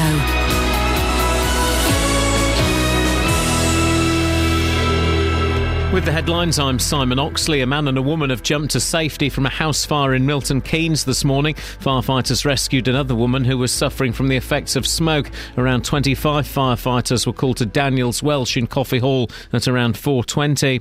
David Cameron says the UK will aim to double spending on dementia research over the next 10 years. Pharmaceutical company GlaxoSmithKline has also announced 200 million pounds of investment at its UK plants, including Ware in Hertfordshire. And Nelson Mandela's coffin has arrived at South Africa's main seat of power, the Union Building in the capital Pretoria, where his body will lie in state for the next three days. Three Counties Sports. BBC Three Counties Radio. Stevenage are out of the Football League trophy after losing their Southern Area semi final on penalties at Swindon. It was 1 all after 90 minutes, with Bruno Andrade equalising for the Borough late on. But Stevenage lost the shootout 3 1, missing three penalties. Here's manager Graham Westley. I certainly wouldn't go away from the game um, feeling sorry for ourselves about the penalties. We didn't show enough ability under pressure. Um, their penalties hit the net with aplomb, ours didn't. That's about courage and uh, that's about strong minds. So um, we won't hide from that. I don't think uh, you look at penalties and say, well, you know, bad luck. I think uh, strong minds win penalty shootouts, and uh, a better first half performance would have won the game 1 0. In the Champions League, Manchester City were 3 2 winners at Bayern Munich. Manchester United beat Shakhtar Donetsk 1 0 to top their group. Both had already qualified for the knockout stages. United manager David Moyes is happy with his team's performance in Europe. You want to try and win the group. I think it was a, a difficult group, and like a lot's been said, you know, I was inexperienced in the Champions League, so to have to have my first experience, real experience, I'm, I'm happy to top the group. Tonight, Chelsea host Steaua Bucharest, needing a win to top the group. Arsenal are away to Napoli, where a draw would see them top their group. Celtic, who are already out, are away to Barcelona. Conference leaders Cambridge are four points clear of second place Luton once again after a 3 0 home win over Macclesfield. Cambridge also still have one game in hand. And in the Southern League Premier Division, leaders Hemel Hempstead won 3 0 at Bedford Town. Second place Chesham beat Hungerford 1 0. BBC Three Counties News and Sport. The next full bulletin is at 9. Across beds, Herts, and bucks. This is Iain Lee. BBC Three Counties Radio. Comment on Facebook. Iain, I think that taking children to funerals is not a black and white issue. Grey area. See what they've done there? They mixed the two colours. This is from Penny. Personally, I lost my father at the age of seven, and my mother decided not to take me and my two younger siblings to the funeral. Uh, I regret the fact I didn't go at that age. I feel it would have helped me in grieving, and I wish I was there. But saying that my mother made the right decision, but saying that my mother made the right decision at the time, there was no way my siblings were too young, and I also needed to be with them. And a trip to the park with my nana was just as appropriate in the circumstances. I love my mum, and harbour no negatives about this. You're right. I, uh, we are asking. It's strange, isn't it? How. Um, we, we started talking about this selfie with uh, um, Obama Cameron and uh, Thorning Schmidt uh, at the Mandela Memorial. And it's kind of uh, it turned up into this whole conversation about death and about funerals and about should we talk more about death. It's fascinating. So thank you for that. And one of the issues that we're dealing with is what age is it appropriate to take a child to a funeral? Oh eight four five nine four double five five double five. I guess it is down to the uh, uh, the intelligence. That's not the right word. The emotional, the emotional intelligence of the child. You can kind of tell as a parent that's your job. Do it too early, they'll be traumatic. Do it too late, they'll resent it. Oh eight four five nine four double five five double five. Christmas time. La la la la la. It's Christmas time. La la la la la. It's Christmas time. Why are you not joining in, Catherine? Do you not know the words? Let's teach her the words. You teach them. So it, it's it's say it. No. So, no, it's not. It's it's. She's saying it wrong. It's Don't make me say it. We're getting That's text messages either. through now from people just putting Christmas time la la la la la. We've had uh, a message from Lino on uh, Twitter. Uh, 3CR, you played a great song. I can't remember all the words though. All I've got is "It's Christmas time." La la la la la. That's pretty much it. Yeah, that's it. That's pretty one much it. from Monty here on the text. I Hi, think all the listeners of three t- counties should text JVS that wonderful Christmas tune. La, la, la, la. Christmas time. Christmas time. La la la la la. That's Just it. Christmas time. La la la la la. Now the men. Christmas time. La la la la. Now the producers. Chris. Oh, I haven't really got one. Now um, the work experience. So, You. me. La la la la la.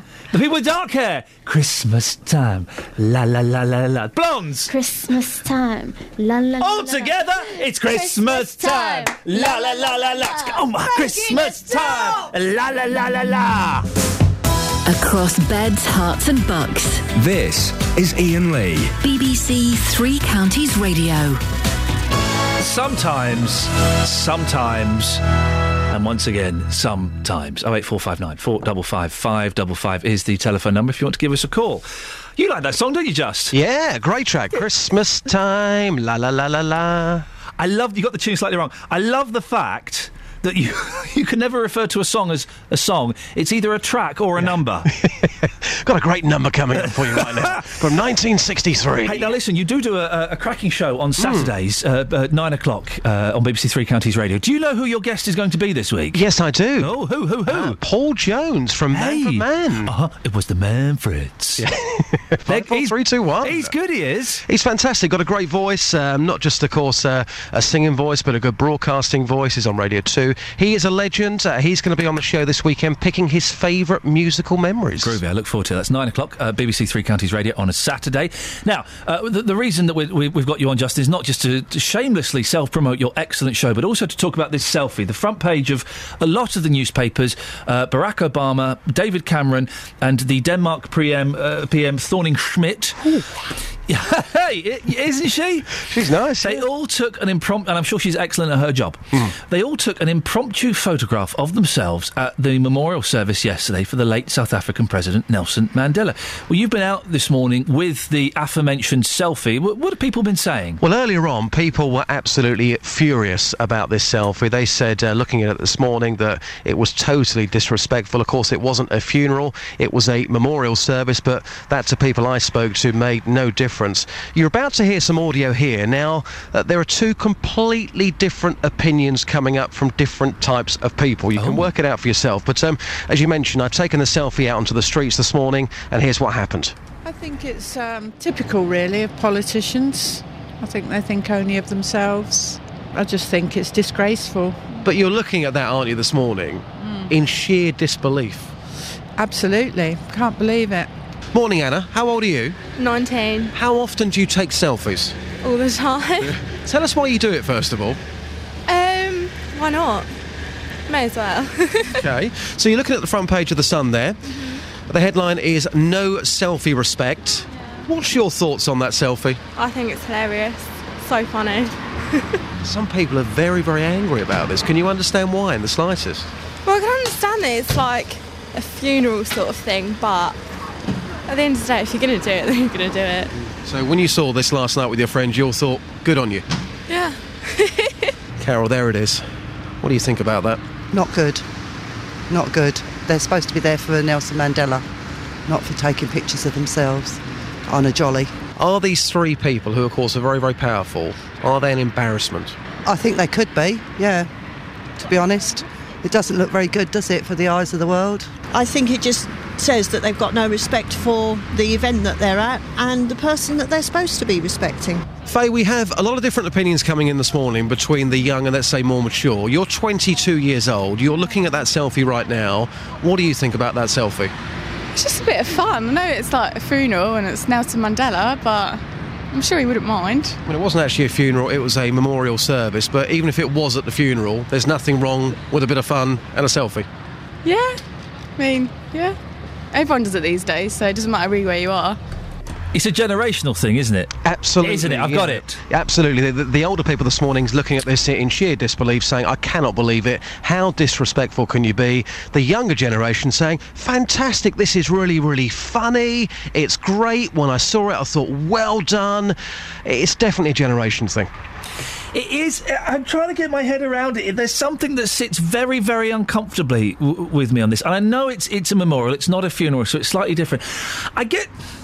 I guess it's because we're not used to our, our heads of state, such important people, doing something that's so normal. Well, the thing is, you know, people say, well, you know, they are normal people at the end of the day. Well, they're not because they are world leaders. You cannot be a normal person if you are a world leader. It's as simple as that. Now, those three people yesterday, they would have known that, that every single second there would have been a camera on them and their behaviour. So to get a mobile phone out and to laugh and joke and to take a selfie, I think personally, I think that's naivety and I think they've taken it way too far. They will be waking up this morning. Uh, this photograph, of course, has been shown right the way across the world. They will be waking up and they will be embarrassed. Justin, thank you very much indeed. Uh, 08459 455 555 is the telephone number. It just doesn't look right, does it? You wouldn't get the Queen doing a selfie. I mean, it would be awesome if she did, but you wouldn't get the Queen doing a selfie. Charles. Maybe I can imagine Charles Harry for sure. Oh, Harry's done selfies, you know, all kinds. Yes, If the Queen takes a picture of a stamp, Does that count as a selfie? I suppose so. Imagine the Queen licking a stamp. That'd be weird, wasn't it? Wouldn't it? No, she'd have one of those pads. She'd have someone else to do it. They'd lick it and then she'd put it on the envelope. Philip. Philip would lick the stamp. 08459 455 555 is the telephone number. Most stamps nowadays you don't lick anymore, which is a shame. But imagine you're, you're so posh that you, you got someone else to lick the back of your stamp. And it must be weird. Do you think she ever just looks at stamps and goes, yeah, that's me? I look hot as that stamp. You would, wouldn't you? I look hot as a stamp. She opens up a tenner and she's like, oh, yeah. well, Catherine, it's been nice working with you. Uh, what a shame that today was the last day of the show. Oh eight four five nine four double five five double five is the telephone number if you want to give us a call. Facebook.com forward slash BBC Three CR as well is the Facebook page if you want to go and have uh, uh, a, a chat. Um, Dick has uh, suggested on Facebook. Iain chirpy. Really? What are you talking about? Of course I'm chirpy. Um, Penny says, I feel uncomfortable about the significant uh, leaders behaving like teenagers at such an important memorial. I feel Nelson Mandela deserved a bit more respect. Um, Darren says, Do you think they would have joined in a Mexican wave? Um, first funeral I went to says Drake was 20, but then no one had snuffed it in my family before then. Steve says, "Who's the Klingon on the right?" That's referring to a picture of me. Thanks for. I think I look nice in that picture. I very rarely do I like a picture of myself. I think I look all right there. Um, and Rob says, if you're a troll to someone on the internet, you'll be arrested. Aren't the pre- press just trolling, finding something to moan about? Who care what they do? Next will be moaning they were not crying. They weren't crying? No one told me about this. That's outrageous. Oh eight four five nine four double five five double five is the telephone number if you want to give us a call. Last fifteen minutes of the show. Let's get the travel news now with Alice. Travel news for beds, cards, and Bucks. BBC Three Counties Radio. The M25 anti-clockwise has got a lane blocked now between junction 21 for the M1 and 20 for Kings Langley following an accident. That's going to add to those queues between 21 for the M1 and 16 for the M40. We had a call from Judith in uh, from Luton. Uh, Dunstable Road is blocked at a Poynters Road roundabout by an accident, and there are queues on all approaches there. Thanks, Judith, for phoning in. And in Milton Keynes, Monk's Way is closed between Bancroft roundabout and Stantonbury roundabout after an accident. Again, queues on all approaches to the roundabout at uh, Bancroft roundabout now. Public transport, Southern and London Midland have delays of up to 20 minutes between Milton Keynes and London stations. I'm Alice Glossop BBC Three Counties Radio. Thank you very much. 8.45, BBC Three Counties Radio. These are your headlines on Wednesday, the 11th of December. A man and a woman have jumped to safety from a house fire in Milton Keynes this morning. Firefighters rescued another woman who was suffering from the effects of smoke. Around 25 firefighters were called to Daniels Welch in Coffee Hall around 4.20. David Cameron will announce today that the government is to double the funding for research into dementia in the UK by 2025. And in sport, Stevenage are out of the Football League trophy after losing, losing their Southern Area semi on penalties at Swindon. 8.46, let's get the weather with Kate. Beds, Herts and Bucks weather. BBC Three Counties Radio. Good morning. Well, the Met Office has a yellow weather warning in place for thick and dense fog. It's reducing visibility still this morning and it's been quite stubborn. It's not lifting very quickly and it's likely to be with us right the way through to lunchtime. But we're already seeing the potential behind it. Some bright spells. You can almost see the sun through the mist and the murk. It's really quite beautiful in some areas as the sun has begun to rise. And this is going to continue really. Once this fog lifts around lunchtime, we should start to see some sunshine proper. So we're going to feel a bit better. It's going to feel a little more pleasant despite the temperature only getting up to 9 or maybe 10 Celsius if we're lucky. Overnight tonight, some clear spells. Mist and fog patches likely to redevelop, um, but we've got a bit of a southerly breeze, so they're going to be mixed up a little more. Not quite so dense, not quite as widespread. Still there nonetheless, and still lingering into tomorrow morning. Minimum temperature down to 1 Celsius. We may get one or two areas that are more prone to it dropping down a degree or two below, so perhaps a sparkle of frost tomorrow morning. Once the mist and fog clears, we'll get some sunshine tomorrow, but the cloud starts to move in really tomorrow afternoon and overnight, Thursday into Friday, and that's where we could see potentially some outbreaks of rain. Temperature, though, during the day staying fairly mild. And that's your forecast. Thank you very much. BBC Sports Personality of the Year. It's almost like a giant thank you at the end of what is always a very special year. Celebrating 60 years. I loved it when David Beckham won. It was really nice and a proper tingly moment, and everybody stood up. And 60 winners. I think my most memorable winner would probably be Paul Gascoigne. He captured the nation's hearts that year. Paula Radcliffe. To see her up there, this goddess of running, a wonderful moment. Who do you want to take the trophy home in 2013? To stand on this stage with the likes of these people, it's incredible. Join Clare Balding, Gary Lineker, and Gabby Logan for this year's Sports Personality of the Year, live from Leeds. Sunday night at 7:40 on BBC One and BBC One HD. Christmas time. La la la la la, it's Christmas time. La la la la la, double tracking, The it's. Christmas time. La la la la la, it's Christmas time. La la la la la. We've got some great texts on this, really, some really good feedback, some, some, some Brilliant, comps. comps.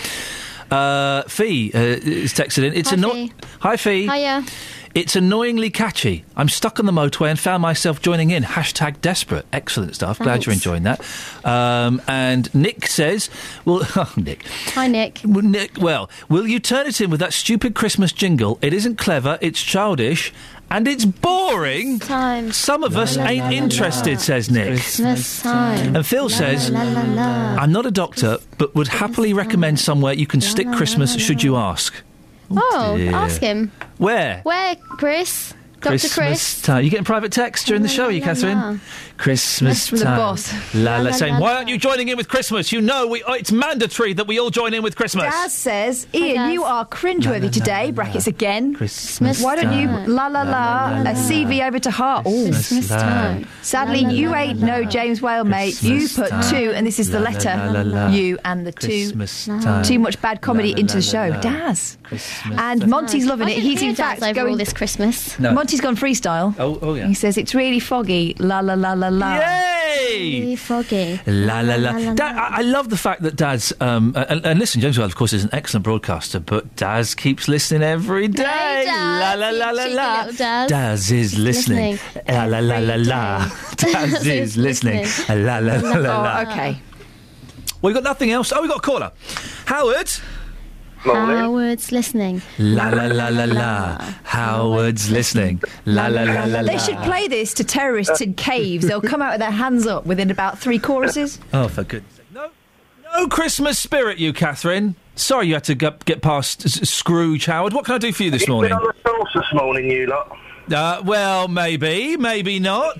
Bit early, isn't it? Little bit. It's Christmas. It's never too early to broadcast Yeah. your final Not show quite whilst drunk. Christmas yet. It's a bit early to say it's Christmas. Oh But no! anyway- Hang on a minute. Where are we? We're the eleventh. It's not too early. It's oh no. We're we're we're banging to Christmas now. No, it's too early. We've got another week yet. Oh mate, no, no, Yeah. no, no. I've watched Arthur No. Christmas six times. Uh, what? Arthur, Arthur Christmas. I've watched. Well, I've watched halves of it six times. I still don't quite know the ending, but I was saying that I watched Home Alone the other night. there you go. You see, Howard. They are. Embrace the inner eight-year-old that is within you. Nurture it, Yeah. feed it, and it will look after you. anyway, what, what did you call in about? Mr. Obama. Yes. Nothing wrong with it. Nothing wrong with the selfie. Not at all. Really? Not at all. Do you not think world a leaders? rapport with Mr. Mr. Uh, Mandela. Yeah. And I think Mr. Mandela are probably looking down now, thinking that's a nice touch. But him, basically, it's him and Cameron Mm-hmm. getting up close with a hot blonde Danish prime minister. That's what it is, really, isn't it? No, no. It's how, it's how, the, it's how the press want to perceive it, isn't it? You know what I mean? They've got to make a story out of something, so they see them three all huddled up having a little selfie, and then there they go. But Do you uh, do, do you do selfies, Howard? mm, sometimes, yeah. When was I don't think I well I, I can't now because I haven't got a camera on my telephone. When was the last time you did one? Oh, quite recently, I did one for my Facebook page. Oh, okay, okay. Can I just ask you uh, a, a question, Howard? Mm. Would you sing "It's Christmas time"? No. La la la. Come on, it's Christmas I'm not time. singing. La, la, la, la, la. Grumpy Howard. What is going on with everyone this one? Uh, Eileen in Aylesbury has texted in. Craig may not be enjoying the show, but you're listening every single day. But Eileen says, my seven-year-old grandson Connor listens to you every morning. He thinks you're great. It's Connor time. La la la la la. It's radio for seven-year-olds. La la la la. He would like to hear you sing. What? What's wrong with that, Catherine? What's wrong with doing radio that's entertaining on a broad, broad level, different levels, a spectrum of levels? No, no, no, no, no. What what level is Christmas time? La la la la la. That's quite low. But it's Christmas time. Exactly. La la la la la. It's also spiritual. What, what's sorry? I'm confused, Catherine. Are you saying there's something wrong with celebrating the birth of Christ? I would like to raise awareness that Catherine burst into the song herself and then You're put her making hands it go in her in my head. head, and I really resent that. I'm a serious journalist. I preferred you when you used to do the travel. Someone just called in to say that to her. Oh, I preferred you, Catherine, when you used to do the travel. oh wait, four five nine four double five five double five is the telephone number if you want to give us a call. As far as I'm aware, she's never done uh, the travel. Um, uh, look, oh look, it's it's a phenomenon on Twitter. Alan has just t- tweeted, "It's Christmas time." La la la la la. That's two tweets about it now. It really is sweeping uh, the nation. But yes, it has gone viral. Will, will be the internet's uh, big uh, big hit of the year. Facebook.com forward slash BBC 3CR is uh, the place to go if you want to have your say on there. Let's have a look at uh, some of your tweets. Um, she does not look impressed. That's a reference to uh, Kelly Betts. There's a selfie of uh, myself, Kelly Betts, and Catherine Boyle. Wade, what is this? Uh, more pics of the legend that is Betts, is one of the comments. Is that from my mum? Is your mum called Wade Mitchell? No, my dad is. There you go. Uh, Dick says uh, they did it for attention, nothing more. They're talking about Obama now. That's all selfies are about. It's become the modern way to scream, "Look at me." That's what I tell you. What you don't get anymore. I know. What the, the, do you know what selfie? The, the equivalent of selfies in the 1970s were were. Um, go on. Someone taking a picture of someone taking a picture of them. No, although I once had a fantastic holiday in, in uh, Sweden with my in-laws, where I spent the whole holiday taking pictures of my father-in-law taking pictures, and then he's a doctor, and then we made it into a book. We got a book printed called uh, "Good Pictures of the Doctor Taking Good Pictures," and we gave it to him. It he was terrified. He said, "What's this?" And he's looking. He when, when did you do this? When we were in Sweden. Why did you do this? Because it's like it's kind of it's a concept. It's fun. I wish he wouldn't do this again. Oh, really? He didn't like it. No, the equivalent of selfies, in as much as the, the look at me factor, it was um, it was going on TV in the background of TV with signs saying "Hello, mum." Hello, mum. No one does. Cass. Please. What is so important that you need to text? Pardon? No, I've had a text mess. I've had a tweet through from April saying, "Hi, April. Uh, it's Christmas time. La la la la la. La la la la la." You see, you see. Have we got any more callers, or shall I do the front pages? of the We've got a tweet that's just come out. Oh, in. actually, April's got the words wrong. Oh. It's a- it's Christmas time. Fa la la la la. Oh, she's That's the mixing remix. it up. Oh, f- I do- no, I don't like these modern versions. Keep Christmas real. Have we got anything, or should I just do the newspapers? You've killed it with the ridiculous oh, singing. Christmas time. La la la la la.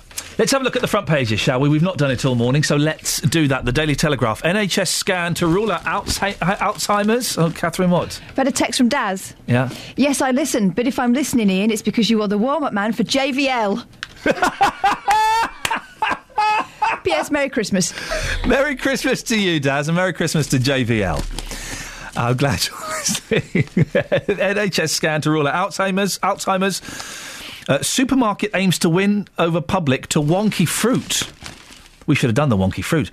Misshapen fruit and vegetables that are usually thrown away will be put on special offer to try to convince shoppers to buy them, Tesco said yesterday.